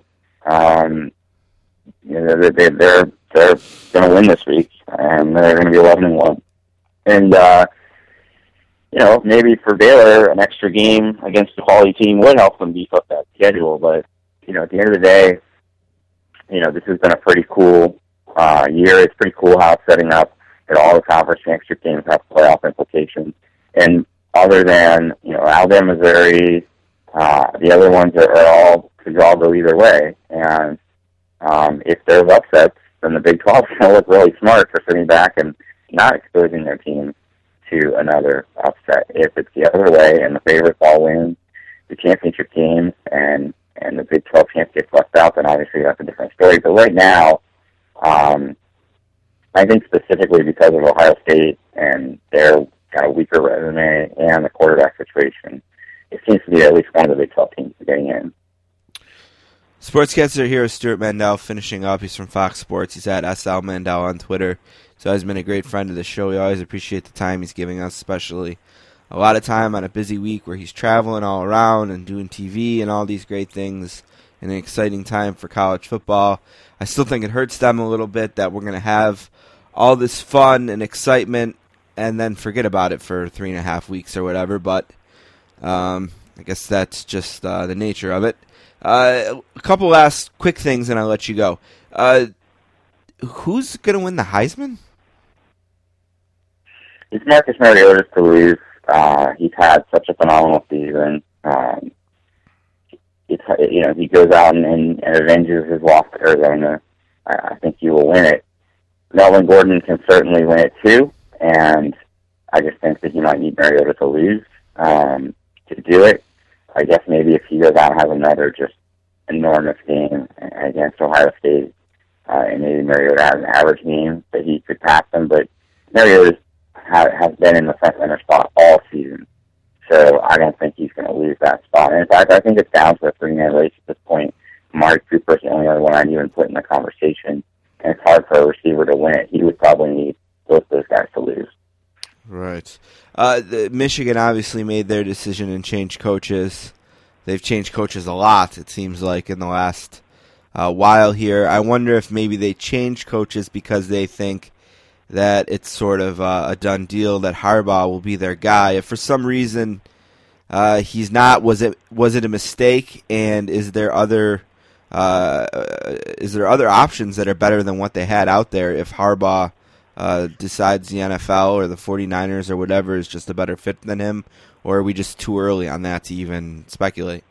Yeah, I don't think Harbaugh's going there. I don't. I, you know, all indications are he's staying in the NFL, but obviously they're going wait and, and give him the chance to turn him down, uh, and certainly try to persuade him to come. Uh, Brady Hoke had to go. Uh, the the program was going backwards. It was embarrassing. The offenses that he was producing, um, you know, I mean, the, the climate was just so toxic. There was never any doubt they were going to change coaches. But it's a weird, situ- weird time in Michigan. You know, the there is not a permanent AD yet. Um, and he's got an interim AD making a decision right now, which can coaches. The president of the school, uh, who's relatively new, has no knowledge or experience. Kingsley, I believe, has no knowledge or experience with big time athletics, and in fact, expressed some disdain for it in his comments publicly. So it, it might not be quite as attractive a job as it would normally. I don't know who the um, no-brainer candidate is. I think Greg Schiano makes sense there. Uh, if he, if he, I think, well, I, I think he would go there, and I think there's there's reason to be interested in him. Certainly going Butch Jones from Tennessee, fellow Michigan guys. All those guys are more realistic to me than Harbaugh. But no, I don't think it it was ever Harbaugh or bust. You know, the people have lost all confidence and great hope. UAB might not be a program anymore. Are other programs in trouble? Do you think that this is uh, something Well, in a vacuum, or are we going to see people this? are yeah, people are using this as a you know looking to see if other other programs are going to follow suit. And all I can say is, while it is possible that some other schools will take ours and look at football and the amount of money it costs and whatnot, I wouldn't use UAB as a as a template. UAB has, and I would encourage anybody who hasn't followed it to read up on it.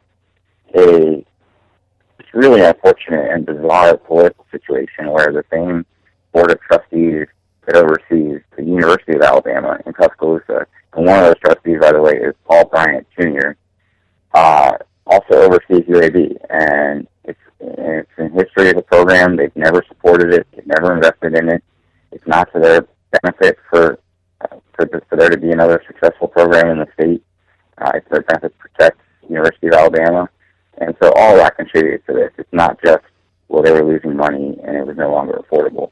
Because there's, frankly, a lot of programs out there that lose money, but their schools feel it's a worthy investment because of the exposure you get from, from having a major program or how it attracts students to the school. So that doesn't mean it won't happen. You know, in the autonomy era, I think that those schools are going to get increasingly disenfranchised, and Marshall this year is a great example of that. That you can go undefeated that late in the season and really gain no national traction. But all I would warn people is that don't don't look to UAB as a precedent. It was a very unique situation. All right, very last thing.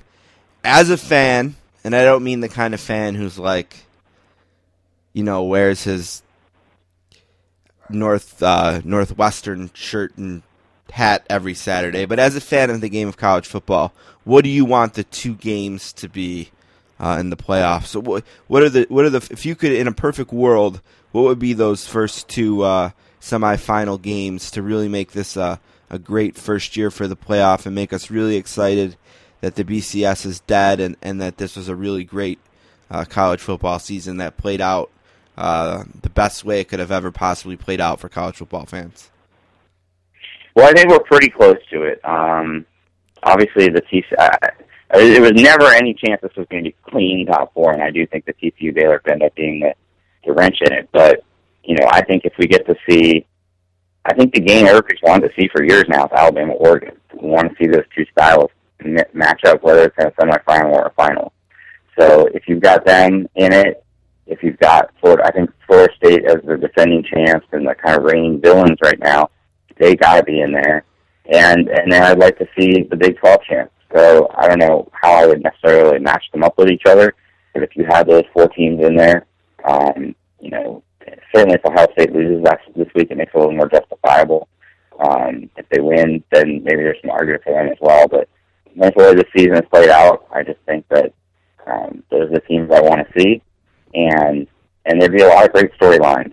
You know, let's just go ahead and, and say that I while I while I think TCU is a better team right now, it would actually be a little bit cooler if it was Baylor because of that very unique style that Art Briles plays. Wouldn't it be great to see?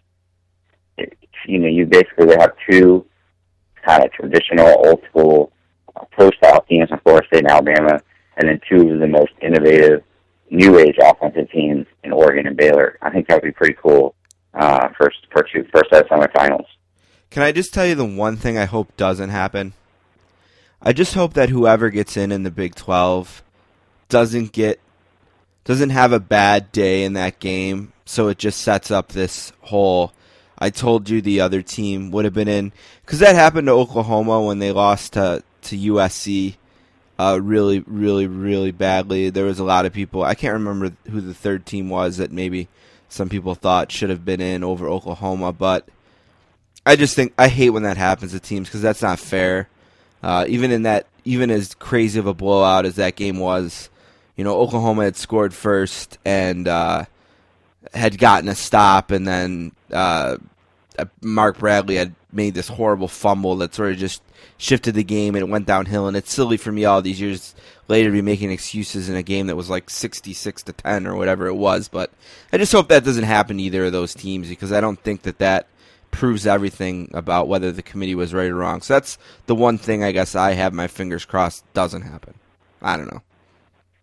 No. Yeah, I don't think you have to worry about that. I, I, it's two two rounds instead of one, and um, I, I do. That was a big frustration with the BCS is that the feeling that the wrong team got in there, and uh, and you know one reason I think that's one reason why I'm okay with scrutinizing Florida State and their undefeated record more closely because in 2012 a lot of us weren't that confident in Notre Dame, um, but we felt like you know if you go undefeated against a no matter how ugly it was, you should be in the championship game because that was only two teams. Um, you know, and a lot of times that resulted in a really lopsided championship game. We're just Paris, Paris semifinals. Honestly, I mean, I feel I will feel really bad for Baylor if it gets left out. But unfortunately for them, I think they would then kind of get. You know, they're, they're not going to play a team in the in the River Bowl game they get sent to. That if they beat them soundly, you would say, oh, they were they should have been in in the first place. Um, bowl games are, are unique. They, there's such a long break in between. You know, I looked to the Alabama Oklahoma Sugar Bowl last year.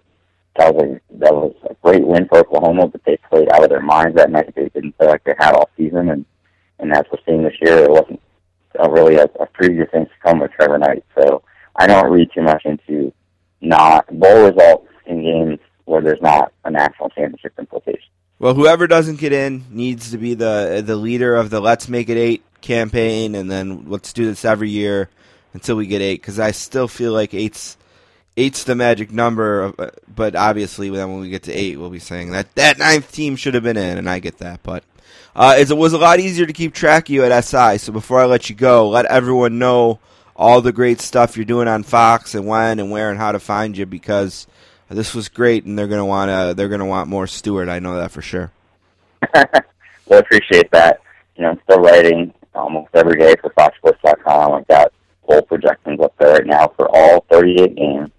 Uh, and then, you know, I'm in Baylor and TCU this week reporting for America's pregame, which comes on at 6 p.m. Eastern on Fox Sports 1, and Fox Sports Live, which comes on at 11 o'clock Eastern on Fox Sports 1.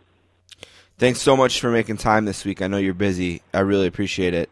And uh, I can't wait to have you on again. And that is, for the record, at least two times in a row that you came on and we did not talk about scandals. So we are on a run, bud.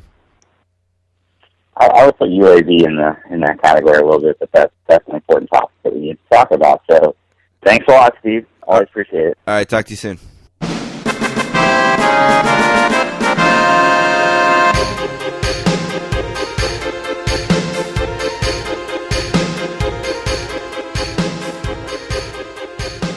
All right, real quick book club updates here today.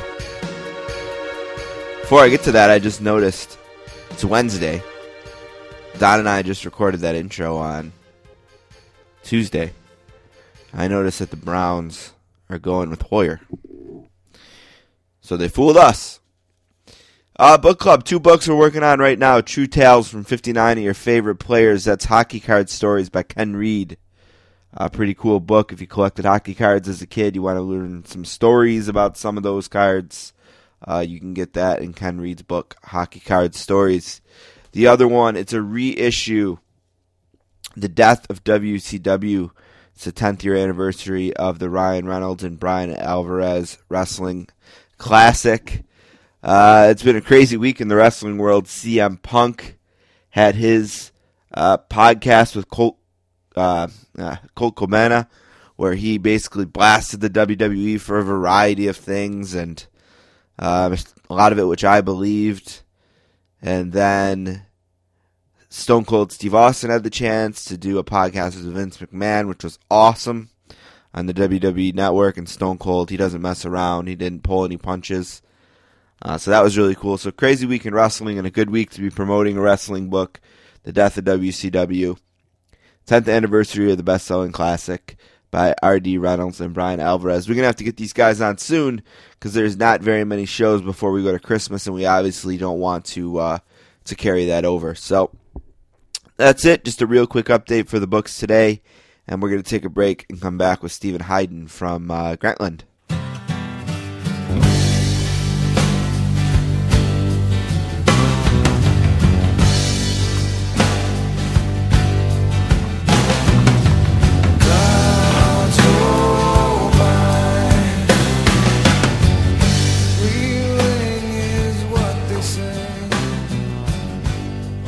Our next guest is from Appleton, Wisconsin, and is a graduate of Wisconsin Eau Claire. He writes about music for Grantland, and he's making a second appearance on the podcast today. A warm sportscaster's welcome to Steve Hyden. How's it going, Steve? Uh, it's going well. How you doing? I'm going to say this in advance. If I have to say your name a lot during this, now here's the thing. One of the my brother's teammates, last name is Hayden. So all day I've been trying to make sure I didn't say Hayden. So if I do say it once, I apologize in general. So Uh, that's fine. Uh, You, you wouldn't be the first, and I'm sure you won't be the last to make that mistake. but I've been I think Hayden, I think Hayden is actually uh, sort of a weird way to pronounce it. I I feel like Hayden is a lot more common. So you know, I, I don't know how that happened with my name, but uh, that's how it is. Yeah, and it's it's it's, it's spelled exactly the same, just without the A. So uh, Mm. I was worried all day I'd screw that up, and I didn't. And I probably could have just moved on, but I said, well, if I say it later and I screw it up, I he should at least know where it's coming from. Uh, thanks for coming on. I, I appreciate. I was going to say I appreciate the, I appreciate the consideration. yeah, nothing's worse than having your name spelled like pronounced wrong when you're doing someone a favor. I think. So we always try really, we always try really hard not to not to be that guy, as it as it, as it would say. So, uh, look, there's a, there's a lot. Of, I, I wonder where I want to start. I, I guess let's start with okay. So last time you were on, if I recall, we were talking about a lot about uh, overrated, underrated, properly rated Pearl Jam column you wrote. That was a big uh, Right. part of what we talked about. And I think in the end of that column, you, you sort of wrote about how uh, you might want to consider going back to yield and thinking about that one a little bit more. That maybe that one was a little bit better than you thought. And I was thinking about that on the night that I realized that the show you were at was going to be a yield front to back show. Well, if I recall, I I actually, uh, I'm trying to remember the column. I, I'm pretty sure that I said that Yield was underrated because I've always liked that record. Now, one thing that I would amend with that column if I were going to write it today is that my opinion of like those turn of the century Pearl Jam albums, like uh, Binaural. uh, Binaural and uh, the one at Riot Riot Act, Act, yep. um, my opinion of those has, has has improved just because I've gone back and listened to bootlegs from that period, and uh, I really love those songs played live. Like on the record, I think they're okay, but like just that period of Pearl Jam, uh, because of the live stuff, I've come around on more so than when I wrote that. I was pretty dismissive of those records uh, when I wrote that that thing, but I, I feel like I've always been a fan of Yield. Like when like when during my initial like Pearl Jam uh, fandom in the '90s, that was like the last Pearl Jam record that I bought like the week it came out. And uh, so, so, and, and I've always kind of felt it was underrated. And then when they played it at the Milwaukee show, that was obviously uh, really exciting. Uh, Now, when did you realize that was happening? Like well, well, like when they came out, um, they played. Pendulum first, right? Well, no, like, like over the PA, they played like that little instrumental Mm-hmm. that's Yep. on Yield. Yep. And uh, yeah, yeah, and uh, The red dot, Um, as we call it. Yeah, read that. yeah. So that was sort of an interesting thing. And then you know they played, uh, uh, they played Brain of J., and then they played uh, the next song on the record, which I can't remember. I'm sure you know it. Uh, What's no way. song at the end? No way. No way. Second, yeah.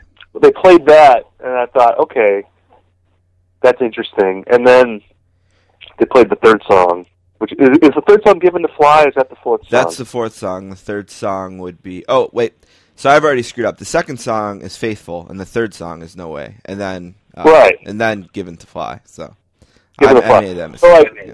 So yes, they played Brain of J., then they played Faithful, uh, and then they played the third song, and then I was like, okay, they're they're doing this because they had played. I knew that they played No Code from front to back. Yeah, I was going to ask you if you had if you had known that already that that that that had happened. So you did know. yeah, I- Yeah. yeah, I knew that. I mean, you know, before going to the show, like I I uh, looked at a bunch of recent set lists just to get an idea of, of what they were going to be playing, and um, you know, they did No Code from front to back. So I don't know. I feel like I was talking with some friends before the show, and like the possibility that they might do a record in its entirety was kind of thrown out there. So it wasn't totally shocking that they did Yield, uh, but it was cool because uh, I think that's a record that that fans like a lot, but it's not necessarily uh, you know like a mass appeal record. Like you wouldn't necessarily expect them to play that one. You might expect like Versus or something or Vitalogy you know, them to do something like that. So to do Yield uh, was really cool. So yeah, I like that a lot. I think Dave Grohl has just said this recently that he doesn't think that that's a, a very great idea. Where do you stand on that idea in general? Because it's become very popular. The idea of maybe touring on an album and then playing some more after, or if you're willing to play as many songs as Pearl Jam is, you just kind of sneak it in the middle there. I mean, they played five songs before they played Brain of J. that night, including you know the Baba O'Riley cover with. Uh, with Rick Nielsen, so I mean, it's it's not like they, they started with that and then gave you a little bit after you know, and then Right. and then there was about almost twenty songs after it. So I mean, that's a little excessive, maybe, but um, you know, what's your, what's your idea on the uh, the idea in general? Well, I think what Grohl was saying is that he does, he doesn't like it when bands like do like the anniversary tour. You know, like where like the 20th anniversary of this album, and then you're touring behind the album uh, in in that way. And like Pearl Jam didn't really do that because they did this sort of unannounced. So it's sort of like a random thing, and they only did it at one show. So it's a little bit different than what Grohl was saying. I think. Um, I don't know. I you know I don't. I think it depends on the artist. Uh, you know, as a fan, um, like when I saw Bob Mould a couple years ago, he played uh, all of uh, the first Sugar album, Copper Blue, you know, from front to back, and I thought that was awesome because I love that album. And if I was going to see Bob Mould live, those are the songs I would probably want to hear uh, from front to back. Um, I mean, I think the idea maybe that he was getting at is that if you're a band and you are a if you want to be like a, a vital sort of creatively uh, uh, you know important act that you shouldn't be relying on your old music to that degree that you should make a new record and and tour behind that um, rather than you know touring behind some record you made a couple decades ago. Certainly I don't think Pearl Jam could be accused of that. You know they put out a record last year and like you said they played a lot of other songs other than that album. And and, and also that album that they played, and this is true even of No Code. You know, No Code and Yield, big albums among Pearl Jam fans, but like if you were just to ask the average person, you know, what albums do you know the best? They would obviously be Ten and, and Versus and maybe Vitalogy. Right, we call Uh, those people T and Veers. What do you call them? T and Veers. You know, it- within the Pearl Jam community, we call them T and. 'cause all they care about is the albums that start with T and V. Right, right, Right. Yeah, and, well, and you know, those are, and, and honestly, like Pearl Jam, I'm not sure if they would be playing arenas if not for those albums. I mean, those are, those were so hugely successful that it, uh, you know, uh, Pearl Jam obviously has a big audience, but like, you know, the arena I saw them at, there were probably 18,000 people there, and I'm sure at least half of those people were tea and beers, you know, like people that just want to hear alive and even flow and, and stuff like that. Well, Uh, I would say half of the local people, or maybe even more than that of the local people. But I mean, there was probably at least six thousand people there, maybe a little bit more than that, who um, were there that night specifically for that and have no connection to. Uh, where what was this a Milwaukee show? Yeah, Milwaukee. That'd be Yeah. my, that'd be my guess. You know. Yeah, yeah, yeah. uh, Yeah, they definitely have like a large contingent of people that that follow them around and Right. uh, and are just gonna, you know, gonna follow Pearl Jam no matter what. But you know, I mean, that's that's one of the great things about their career is that they had these sort of like huge kind of like almost like pop records in a way. I mean, at least in terms of what they sold and and the reach that they had on MTV. You know, there's still people that will like Pearl Jam just for those first two records, but then they have this whole other body of work that more serious fans can get into. And um, again, you know, I thought it was kind of cool that they would play this album that wasn't their most popular record uh, at a huge arena show. You know, knowing that like I'm sure there were a lot of people there who were like, you know, what are these songs? Like they probably didn't even know any of those songs at all. Uh, maybe given to Fly, but you know, other than that, you know, they're Wish probably in the Wish dark. List was a pretty big hit, and so was Do the Evolution from that album. Right, but you know how people are. I mean, like a lot of people, you know, what's a big hit for like maybe you or or me I get, You know, what, like- I get what you mean in They're like- general. yeah. for just like casual music fans who only buy like you know who don't really follow stuff that closely. I think they probably didn't know that as well, and I just think that's cool that they did that. You know that because otherwise, a lot of bands in that position they would play the same fifteen songs every night, and they're definitely not doing that. So uh, I think that's pretty gutsy in a way So for with, them to do that. we talked about Dave Grohl, and I got I got a couple questions I want to ask you about him. But one last thing I want to say about Pearl Jam because uh, we're here already anyway, and um, you wrote the American Belt Band Championship. Oh, and it, it and it ties into the Dave Grohl thing because when I watched the Seattle episode the other night of uh, Sonic Highways, which I think is brilliant, I got to think that like every band in the world has watched a few episodes of that and is just like, shit, why didn't we think of that? That is just so cool.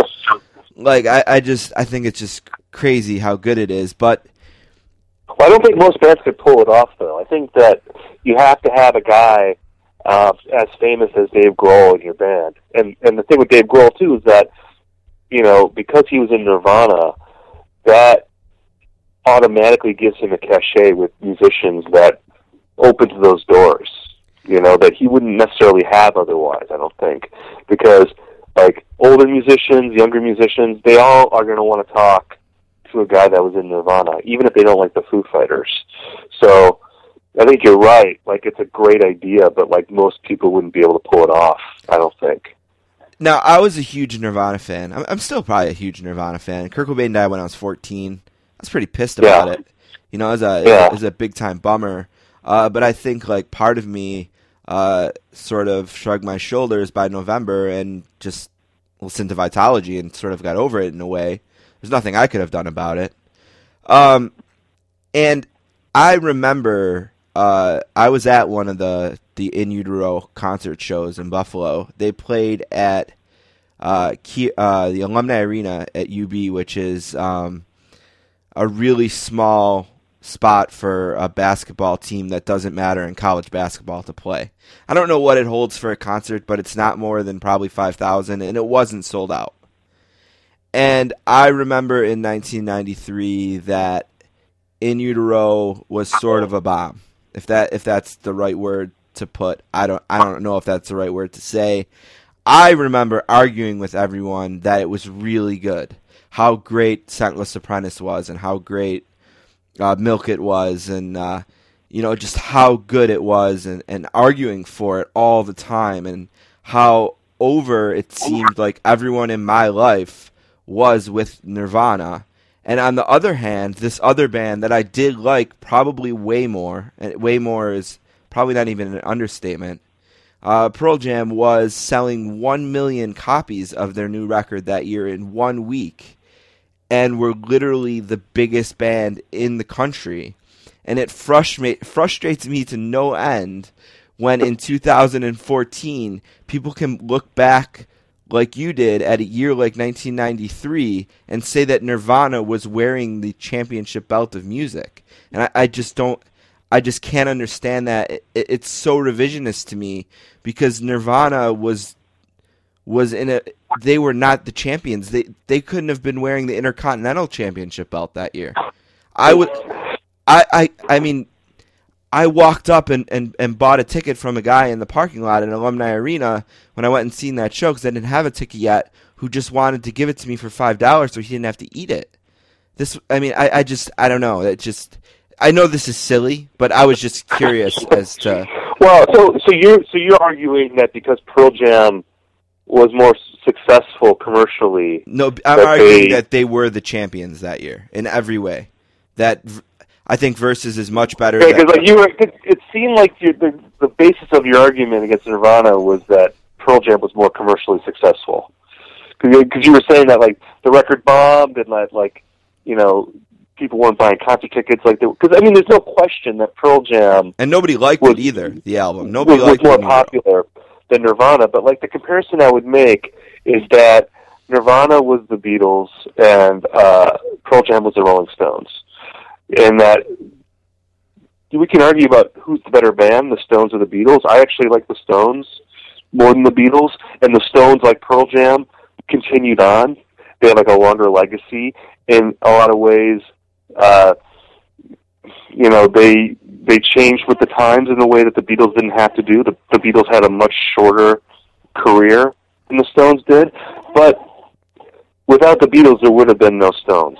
The Beatles created a template that other bands followed, and I would argue that the same is true for Nirvana. That Nirvana kicked open um, a movement, a scene, uh, a way that we looked at music at that time that uh, would have been impossible, I think, to imagine wi- without a band like that. Which is why, And- which is why they get the belt in 1991 and 1992. I'm, I have no problem with that. Well, we can argue about '93. You know, although again, like using your argument, you could argue for Pearl Jam in '91 too, because I'm trying to figure out if Ten sold more copies than than Nevermind did. I think it's pretty I mean- comparable, pretty equal. I think. I mean, they're pretty comparable, and, Yeah. and, and Pearl Jam quickly overtook uh, Nirvana as like the more popular like MTV band. I mean, they were definitely everywhere in a way that Nirvana wasn't, and they were everywhere in a way that clearly made Pearl Jam uncomfortable because they stopped making videos after. Uh, uh, after ten, I don't think they made any videos for Versus. So I think the um, bands were equally uncomfortable. I think. Yeah, but although Nirvana continued to make videos, which is interesting, and Mm. Pearl Jam didn't, but Pearl Jam was still way more popular. I just feel like when you talk about the early '90s, for me, Nirvana is always going to be the more important band. It doesn't necessarily mean that Nirvana is a better band overall, but I think in the early '90s, they just, in my mind, they own they own that period because they have a significance to that period of rock music that is larger than what you could point to in terms of statistics or like sales numbers or anything. And quite frankly, I think if you asked Pearl Jam, they would probably agree. You know, and and, and that's not a slight on Pearl Jam. Pearl Jam is, you know, I love Pearl Jam. Uh, they're they're a great band, but I think, um, they weren't Nirvana. You know, I don't know. They just weren't Nirvana, and I and I would argue too that like Nevermind and In Utero. I mean, if we're gonna go, if we're gonna like segue now to the artistic discussion, like away from like the because because again, I think you're right. Pearl Jam was selling a million records a week. If you did a poll of rock fans, they would have won a popularity contest. But to me, Nirvana was still more important, and they made better records. Like I think Nevermind and In Utero are better records than Ten and But Versus. nobody liked In Utero in 1993. Nobody liked In Utero until Kurt Cobain. Well, how many great records? Well, okay, I don't. I wouldn't say nobody. Right, I, I'm being I'm exaggerating. Yeah, but yeah, but you're right. In Utero wasn't as popular, but like again, like when I did that story, there's obviously some revisionism going on. You know, I wasn't alive in the in the mid '60s, so I couldn't have like judged that firsthand. Like a lot of that period, I wasn't alive. So a lot, so so so some of that story is taking a history into account and like what bands stood the test of time, maybe more than others. Um, because you know, like in like 1967, the Monkees were more popular than the Beatles.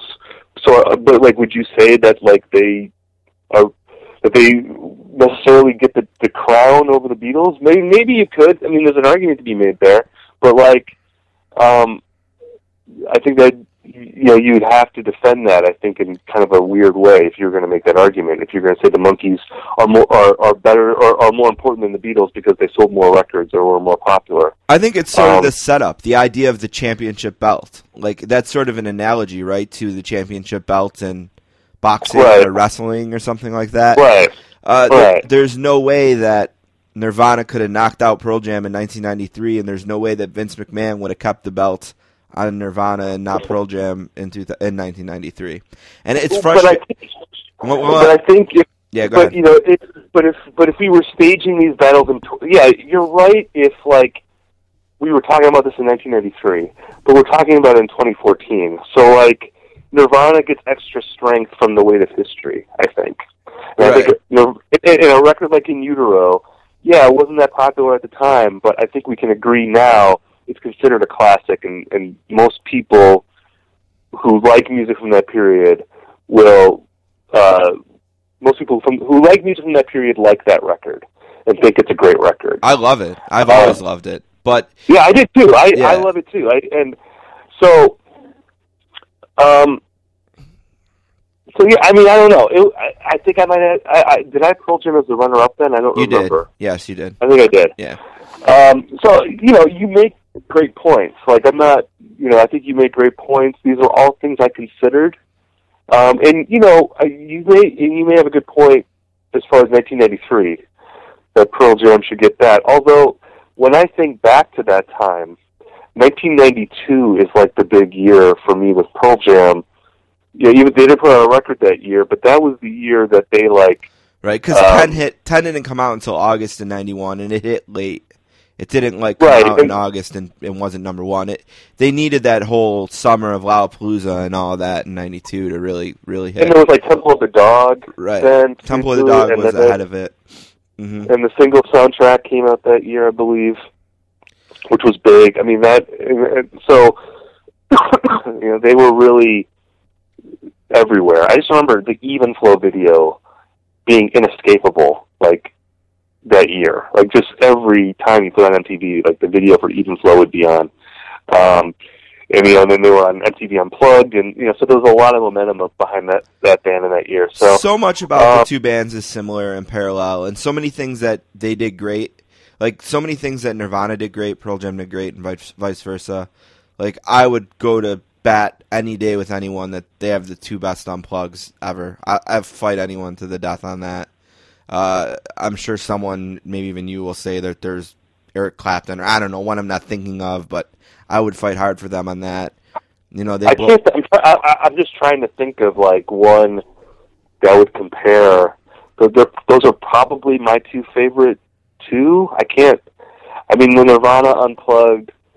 I mean, again with Nirvana, you know, so much of what they did is weighted because there's not a lot of it, and they had such a tragic career arc. So, like when we talk about the unplugged, obviously that has extra weight to it because Kurt Cobain died like four months later, and that and your feelings about his death are going to get wrapped up in that record, and like all the songs on that record are about death, and it's a very somber record. Whereas like with uh, the Pearl Jam special, in a way, it's a more dynamic performance. The way it builds from you know uh, like they played Black and songs like that early in the set, and then they it ends with awesome it ends with porch Porch, yeah, him end. writing on his arm. and it's yeah. it's just like electrifying. It's like it's like a great thing. Uh, it's a great performance. Um, so you know, this is a great debate. You know, to talk about. Um, I love both bands. I remember back then feeling like I couldn't like Pearl Jam because I loved Nirvana, even yeah, though I, no- I was never did. like that. I always love. I, I, Well, I got over I got over that fast, but like I, I, I because you know Kurt Cobain was so anti Pearl Jam in the early going and would flag them all the time, and you know, and I was very, you know, conscious of that sort of credibility talk. But I remember the turning point for me was when they played on uh, when Pearl Jam played the VMAs with Neil Young, and they played Animal right before Versus came out, and uh, that's still one of the best performances I've ever seen on an award show. Uh, when they did Animal and then they did Rockin' in the Free Right. World, that was like And that's so that's so interesting because the year before when they played Jeremy, they wanted to play Sonic Reducer, and Right. MTV would not let them, and they basically said, uh, "We're going to play Jeremy for them, but we're going to play it so good that if we're back here ever again, they won't be able to tell us what to do." And that's why they were able to play Animal the next year, and like that. Jeremy performance from '92 in Pearl Jam circles is considered like the best performance of it. You know, there's a scene in Pearl Jam 20 that Cameron Crowe found, uh, which makes me really happy, where uh, Kurt Cobain talks about sort of making peace with Pearl Jam and, and talking to Ed and uh, and uh, saying what a nice guy he was and how he had said some things about the band he wished he didn't. And um, there's even a scene of them dancing under the stage. At, I think- Right, at- but you know, okay, I, I, I'm writing a book right now about pop music rivalries, and one of my chapters is on Nirvana and Pearl Jam. Mhm. And the way that Cameron Crowe edits that, it's a little misleading because Kurt Cobain was dissing Pearl Jam pretty much up until the end of his life. Like he did a Rolling Stone interview where he made some cracks about Pearl Jam, you know. So he didn't really stop doing that, and, and I'm not saying he should have stopped or that, he, that that that's good or anything, but like the way that that film presents it, I don't know. There's some, there's an interesting thing that's gone on in the past 20 years, like where uh, there's been sort of like a whitewashing a little bit about like what uh, the relationship between those two bands were, um, and uh, where it's sometimes been presented that like Cobain was friendlier with them than he some than he really appeared to be. I don't know. Obviously, I don't know, but just based on things that I read, like a like it wasn't like after that VMAs. That was in '92. Like he still made comments about Pearl Jam after that that were critical, that were kind of like jokey, slagging them off a little bit. Right, Uh, and that's just a poor. That's that. really that's really a poor poor representation of his character, to be honest. And I don't even say that as a Pearl Jam fan because they just would they.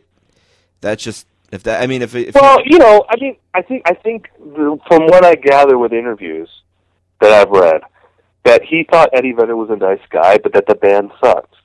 And I don't. He's entitled to that opinion. You know, he just didn't think they were a good band. I think he thought that he was a nice guy and that they were good people. I think he amended his opinion in terms of like thinking that they were like carpetbaggers of grunge or something. You know, that they were just corporate tools. Like I think he amended that, but I don't think he ever came to like their music or anything. Uh, that seems pretty clear from interviews I've read anyway with him.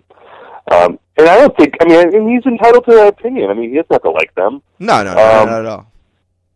So, Well, last thing on this because we already talked longer than I asked for, and we spent the whole time on this, which is frustrating, but happens when we talk about Pearl Jam. There's an artist I don't know if it's Van Gogh or some someone like that, uh, who like never sold anything when he was alive, and then he died, and he's the greatest. And and and in Pearl Jam circles, you get some frustration with that from Nirvana, and it stems from. Uh, it stems from what they were at the end, which was fading. So it, it's so hard to have the it's these conversations can be so frustrating because they never finished. Unfortunately, you know they they you never got to compare. Like you said with the Rolling Stones and the Beatles, I'm sure there's similar frustrations on both sides there. Um, but oh uh, yeah, because you know, I mean, the similarity is that the Beatles, um, you know, they ended and they never really went through like bad periods. You know, they, it was kind of all good throughout their career. As whereas like the Rolling Stones, they were up, they were down, and they get judged sometimes by their down periods. And I think that happens with Pearl Jam, like where people, Pearl Jam's been up and down in their career, and uh, you know, if they get slagged, it's sometimes for like the periods that they were down, but like they survived, you know, and they've continued and they and they continue to go on, and I think that there's a virtue in that. Right, and they were Uh, never they were never down as a live act. But, I mean, either like even in that 2000 1996 time, like 1996, right? There was a big thing that nobody bought No Code, right? Like that it was a bust that there was albums everywhere, like similar probably to In Utero. Um, I I'm mean, thinking more of like, I mean, they certainly have made records like that where, well, I don't know, maybe you don't think this, but like I think, you know, they've made records that weren't that great or that were just okay. You know, I'm talking like creatively down periods. in their career. Yeah, I'd probably be I mean- the wrong person to have that conversation with. I think, like you, you, you Okay. we talked about this at the very end last time, and I felt like I didn't explain it right. Where you were like, you were really shocked that I could say that a, an album like Yield might rank higher than one of the first three for me. And, Well, I, again, again, like yield, I wouldn't. I, I don't know. Maybe I maybe I said this, but like back then, but I feel like I would. I would not be surprised by yield. Like if you were saying Riot Act or something was like a top three record for you. Riot Act and Well, No Code are probably my lowest two. But like, Really?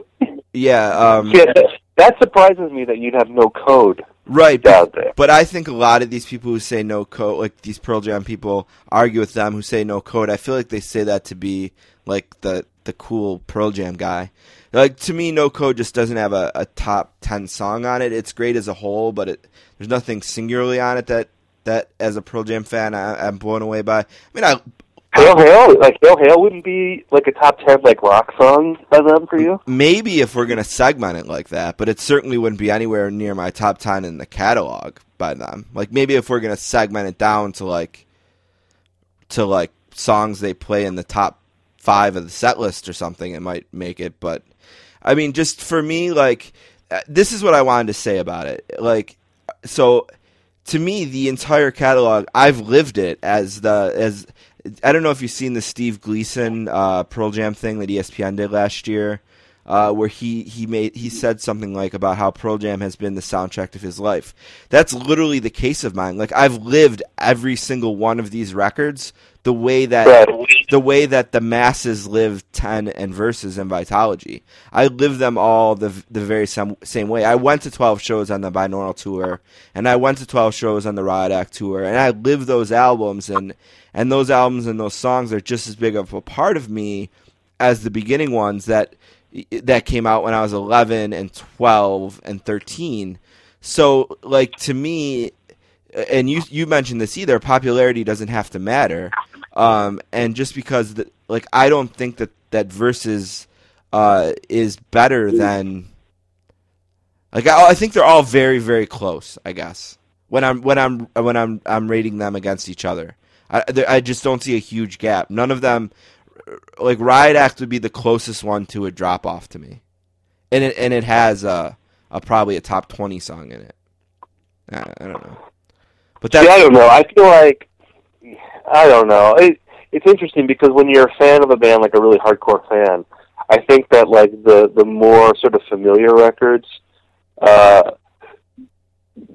you you kind of back away from those just because you've heard those songs a million times, and like you get drawn to like the second tier records because they seem a little fresher, maybe.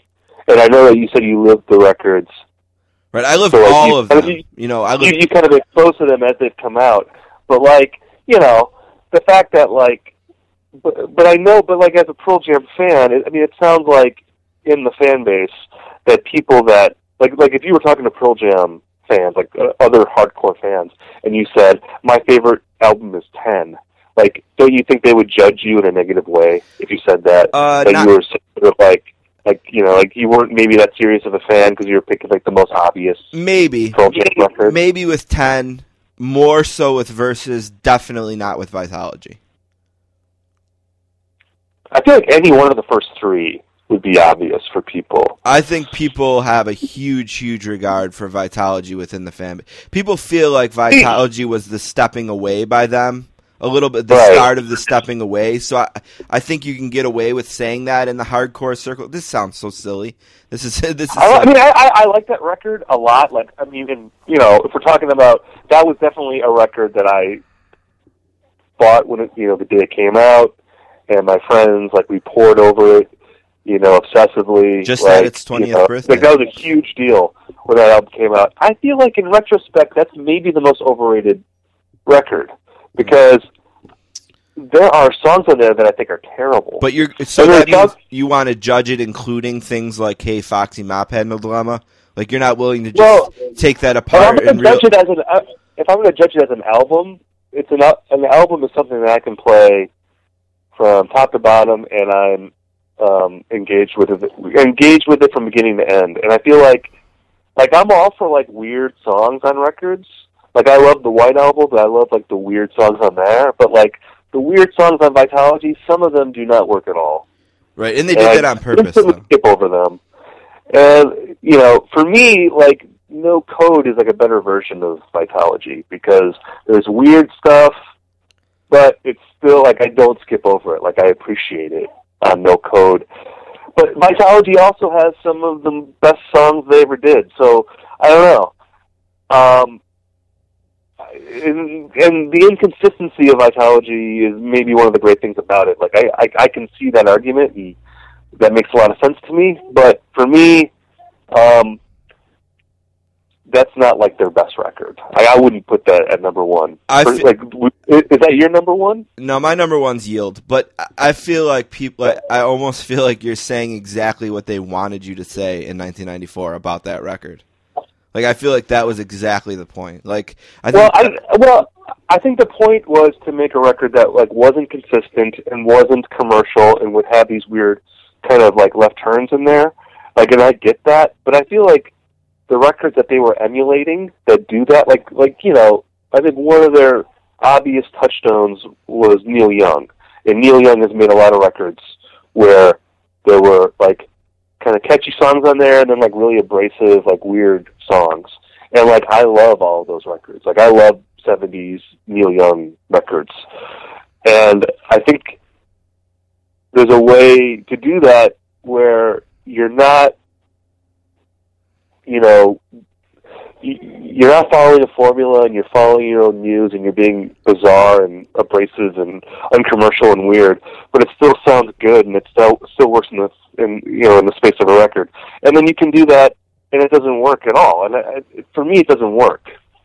You know, like that's just for me. Obviously, a lot of people feel differently, but there's just stuff on there that like it's not interesting to me in a weird way. You know, for me- And I, I don't, for me, not for you is the setup for that stuff, and like I just ignore that stuff. That stuff doesn't mean anything to them or me or anyone else. Like none of those, none of those songs that you're talking about resonate Yeah. at all. Like nobody, like if you- if you ever asked that rank, no one would rank them. No one thinks about them. No one talks about them. Like those are just if you get, th- they were there just to annoy people. Right, but like, which I get, but again, and like I like the record a lot. Like I'm, you know, again, like I'm not saying it's a bad record, but I'm just saying if you're going to call it your favorite record, but then you're going to say that there's five or four or five songs on there I don't like, that to me just seems weird. Like if you, your number one record should be like you like you you should be something you listen to from top to bottom. I would think, but I don't know. Like because to me, like the people that are going to put that at number one, I got to think that they think the whole record is great. If they're going to argue that, like, well, I, it's my favorite record, but I don't like like a third of the songs. No, no. See, I, I, I, I that, it. that seems- I- that's a bizarre argument. So I, so I assume those people think that like that's that stupid mop song is is really cool or awesome. And, I don't think they know, do. I, I just think they think it. That I think they think "Immortality" is the last song on the album, that's what I think. I think and that, and that's what all those people do too. That Vitology ends with "Immortality." That that stupid mop thing is there for seven minutes to annoy the people who "Not for You" was written for. Yeah, I don't know. I feel like if that's your stance, then then you like a version of the record that's in your head rather That- than the actual record. Like, so can I not have "Yield" number one because I always skip the red dot thing? You can do whatever you want. Well, I'm but I mean, I mean, under that theory, under the theory that you know you'd have to, you know, to me, the red dot thing and maybe even push me, pull me are sort of bizarre things that I, I, like, I have no idea what the red dot thing is or why it is there. But I mean, Yeah. but to me, that's still a masterpiece. I don't know. We are so far off of everything. We've talked for 40 minutes. I asked for 20. I had a whole list of things I wanted to ask you about. I'm not going to be able to ask you about any of them. Uh, so we're just going to have to do this more than every two years. What seven twenty three thirteen is the last time we talked. So next time we talk, the number one rule has to be uh, don't ask me any questions about Pearl Jam because we're just going to get off on this long thing about that. So we just have to avoid that. So the very last uh, thing, I'll let you go on this then. Um, so to me, it's been a struggle uh, these last few years. There's people like uh, like uh, Gene Simmons uh, who certainly wouldn't be the one I would ask to be the voice for rock and roll, but he's out there saying you know that rock and roll is dead. And uh, I'm a big Howard Stern guy, and, and he still has these rock bands in all the time. And every time one comes out, like the Foo Fighters were on today, actually. And one of the things Howard asked them is, you know, Gene says this, is this true? Uh, where does someone who's critiquing music stand on a statement like that? And and is there hope in 2014 and beyond that some 20 years from now we can have a debate about two bands uh, like Pearl Jam and Nirvana having a impact not only uh, amongst fans of uh, quote unquote grunge music, but of but in popular culture and in in uh, in a in a much larger scale than maybe whatever I don't know the biggest band is doing now. Well, I mean, I think when we talk about like is rock dead, you know, in one respect, obviously the answer is no because there's tons of rock bands. There's there's tens of thousands of rock bands right now, you know, trying you know making records, playing shows. Um, you know, a lot of them are on record labels. A lot of them do okay. A lot of them are fairly well known. Um, you know, I saw a couple bands in arenas this year. I saw Pearl Jam in an arena. I saw the Black Keys in an arena. Um, you know, playing for like tens of thousands of, of people. So You seen uh, Pearl Jam so in a stadium? What's that? I said you seen Pearl Jam in a stadium. I guess that was last year, but and Foo Yeah, yeah. Fighters are playing a stadium this year. I just wanted to, to mention there's So, so obviously, Right. but you know, I think when people talk about this, what they really mean is like, can rock and roll matter the way it did in like the '60s, '70s, '80s, and '90s? right. And the answer is probably not. And I don't think that's an indictment necessarily just of rock music. Um, I can't think of a lot of genres that have the same impact now that they did uh, back then. Um, the fact of the matter is that the record industry uh, cratered. You know, it's and uh, so it's really hard for any artist uh, to have the machine behind them that can enable them to be as big as these bands in the past were. I mean, you know, we talked about Nirvana and Pearl Jam, you know, sort of being wary of MTV. The fact of the matter is, is that we wouldn't be having this conversation today if it weren't for things like MTV Yep. and major record labels, because those things got those bands out there.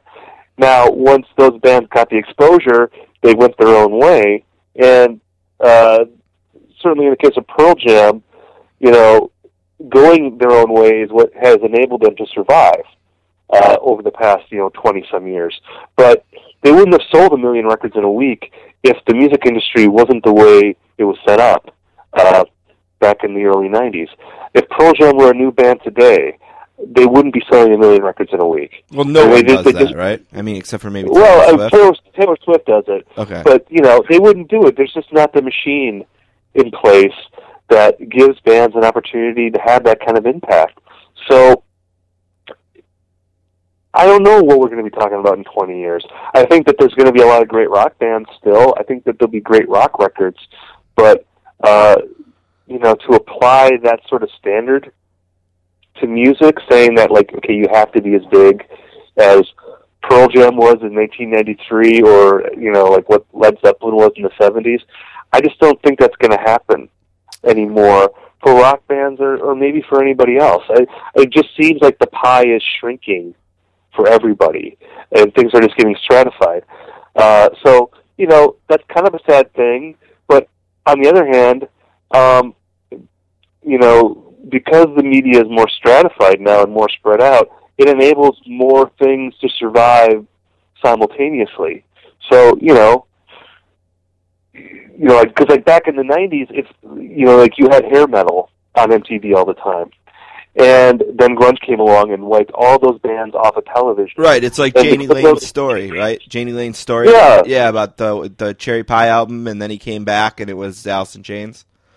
Yeah, and, and and back then media was so much more centralized where you know, you if you weren't on MTV and you couldn't get on the radio and you weren't on the cover of Rolling Stone that you really were dead. You you you couldn't reach an audience, and now you don't need that kind of exposure to be successful. You know, uh, you know the internet obviously allows bands to reach out to people directly, and and, and you can build your own niche, and it's not going to be as big maybe as what bands were able to do 20 years ago, but you can still have a career and you can still have an audience. So, you know, I, I, so I mean, looking forward, it just seems like it's the long tail. You know what they talk about with the long tail. That it's just going to be a lot of different kinds of bands catering to a lot of different kinds of niches, um, and it's going to be really hard for any one artist to tower over the rest. I think. If you were me, So- would you, if you were me, would you go to? You can answer this in, in one word. If you were me, would you go to the Bob Seger show or the Fleetwood Mac show at our arena this month? Uh, probably Fleetwood Mac. And um, Steve Hyden is on Grantland. He's at Steven underscore Hyden on Twitter. He writes way more columns than I thought you did. I was reading through them today, and I felt like I was reading for three hours, and I was only to October. So there's tons of great, great content on the site. That, believe it or not, after you've listened to this interview, it's not all about Pearl Jam and Nirvana. Uh, almost, almost none, almost none of it is. Uh, but uh, hopefully, the debate we had wasn't bad because I felt bad for you when this when the article came out in August. I was looking at your mentions and I was just shaking my head and I was thinking, I wonder if he even regrets doing something as fun and as cool as this is because people have to be such idiots about it. But hopefully, I was. Most people were cool. Most people were cool about it. Like even people who did agree with choices I made, they liked the story. I got more positive feedback than negative. But you know, a story like that, it's obviously gonna inspire debate, and it's gonna make people, some people upset. Certainly, you thought I should have went with Pearl Jam in the early '90s, and and you make a really good case for that. I mean, you know, this isn't science; it's it's opinion. People have different opinions, and and uh, hopefully, people don't get too pissed off. You know, it's, it's just something that's supposed to be fun. So, It was very fun to read it, and it was very fun to debate it with you. And I asked you for 20 minutes, and we're on 50. So thank you so much uh, for all the time. And uh, we just have to do this a little bit more and uh, uh, keep the 90s grunge out of it, so we can talk about the 30 other things I had on my list here. well, thanks for having me on, man. It was fun. Thanks, bud. Talk to you soon.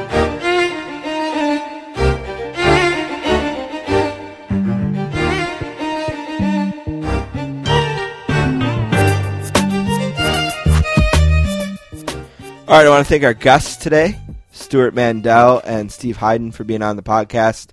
Really appreciate that.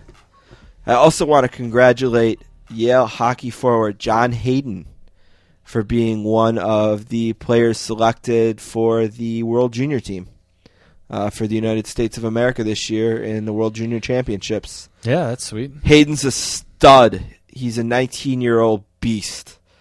Uh, if I was ever that strong when I was 19, that would have been cool. So he played straight from high school then.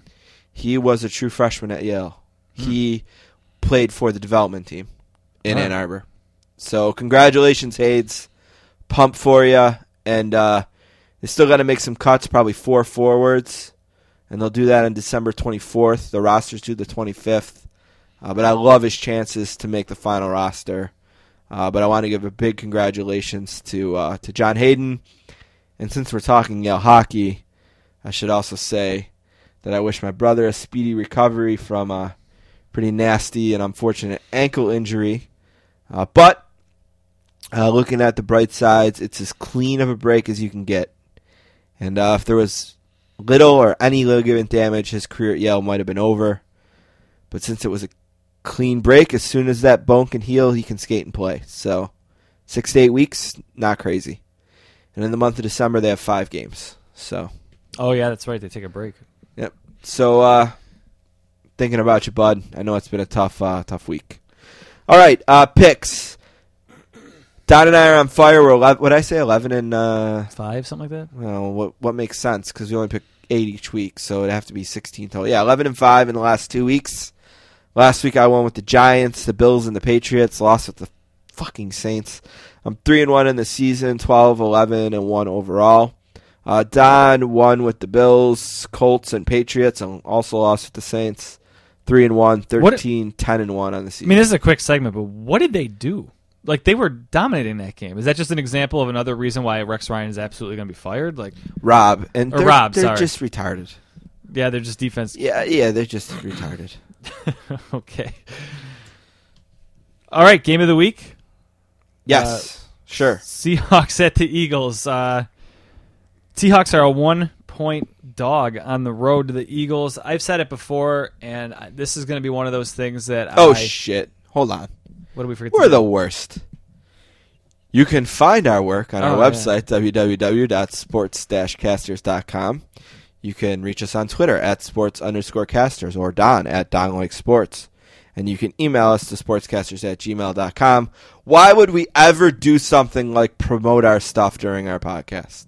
It's Why of, would we do that? part of our business model. All right, go ahead. Uh, yeah, I was saying uh, I've been wrong about this every week this year, uh, or maybe not every week, week by week, but I keep saying it. I don't believe in the Eagles' defense, and I definitely don't believe what they're doing is sustainable. Uh, they might not be a bad defense, but just the amount of turnovers they're generating, just at an unbelievable pace, and the amount they're scoring. Uh, and I do believe in the Seahawks defense. I think the Seahawks have been made human a little bit this year, but and I know they're not the same team on the road, but I don't know. I just expect one of these weeks someone to go out and prove me right about the Eagles defense. And Seattle has a pretty conservative offense. So if you're a team that relies so much on turnovers and scoring points on defense, I think you're going to get bit by that. And Seattle's a conservative team, and they're playing against uh, a guy called Matt Leinart in uh, I forgot his name again. USC, the other USC guy, Sanchez. Mark Sanchez, and I don't believe in him against that Seattle defense. so give me a point on the road, and I'll take Seattle. Uh, Philadelphia laid it down on the Cowboys on Thanksgiving, but I heard a Cowboys fan make a really compelling case of why he knew all along that the Cowboys were not winning on a short week there. Uh, Romo always takes Wednesdays off.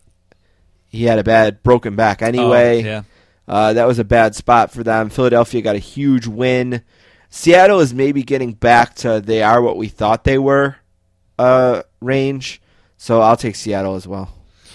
All right, I got to pick the Bills every week, and I think every week they I've been picking them. Either I like the number enough, or I just thought they were to win. This week I'm to go against it and hope I'm wrong.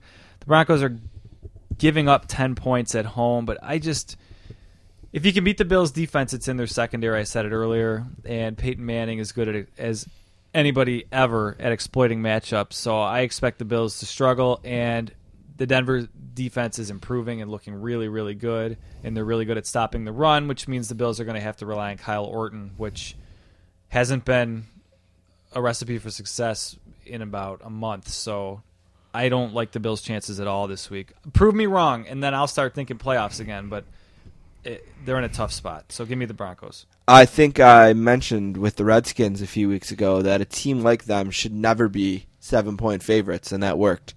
A team like the Saints should never be ten point favorites. really? Come on, ten points. When was the last time a Saints and Carolina game ever had a difference of ten points either way? Probably right around never. Uh, there's just no way that I am picking the Saints and laying ten points. Not today, not tomorrow, not next week, not ever this year. So I'm taking Carolina. All right, I- Very happily plus ten. I interestingly enough took the Saints in my random game. I, I think it's God bless you. it's the like the immovable object against an unstoppable force, but like whatever the opposite of that would be. Like the Saints can't stop anybody, but Carolina can't do anything on offense. So like which breaks? But I do believe in Drew Brees still in that offense. Uh, I believe they make a point maybe a little bit to get Jimmy Graham involved this week. I I don't know. I, I it was my gut. It was my gut against Baltimore that they would just blow somebody out. It's my gut that they're just going to blow somebody out one of these weeks, especially if they want to. I mean, they're a playoff team, right? n- Well, they're not. Right? Atlanta has a tiebreaker, right, technically Atlanta, but, but we I mean, haven't played our second game. Right? The. Saints like are a team that's still playing for something. I, I Very much just alive. waiting for them to blow somebody out. So uh, I know you have more invested in them. You're probably more correct about this. I will say that be- they kind of blew Pittsburgh out last week. right. Kind of. I Right. mean, Not Pittsburgh the- got 16 points in the last four minutes Right. when all the Saints were doing was making sure they didn't get any of those points right away. And I guess maybe that's what hurts my point here is if Yeah. that was a blowout and they still it was 30, couldn't keep 35 to 16 with uh, four minutes left or something. Yeah. So I don't know if that's a blowout or not, but So I'm sure you hope I'm right, but yeah, oh, uh, yeah, oh, yeah, let's do it. all right. All right, uh, my random game was the Rams minus three over the Redskins. Yeah. The Rams are five and seven. They blew that game against the Cowboys when they were twenty-one nothing up. And there's at least another one they've blown. They could easily be a seven and five team, not a five and seven. The Redskins are horrible. I have no problem laying. The Redskins are really going with Colt McCoy again. Like he's really the best quarterback they have. Colt McCoy is really better than Kirk Cousins and Robert Griffin III. No, I, Uh, I I haven't heard what our boy has to say about this. I'm all sure it's right. all over Twitter. but- All right then, uh, I'll take the Rams minus three on the road. All right, my last game. I'm going to keep riding them. They were wrong last week, but that makes me feel even more like it'll be right this week. The Pats are a four point favorite. Uh, they're on the road at the Chargers, but I don't. I don't. I guess I don't believe that much in the Chargers, and I do believe the Patriots are one of the best team in the league still. Uh, and I don't know what their record is, but it's really, really good after losses, and I don't expect them to lose another game. So, or yeah, maybe not all season, but definitely not after a loss. So, give me the Patriots minus four on the road. That's exactly what I said. They're not losing two games in a row.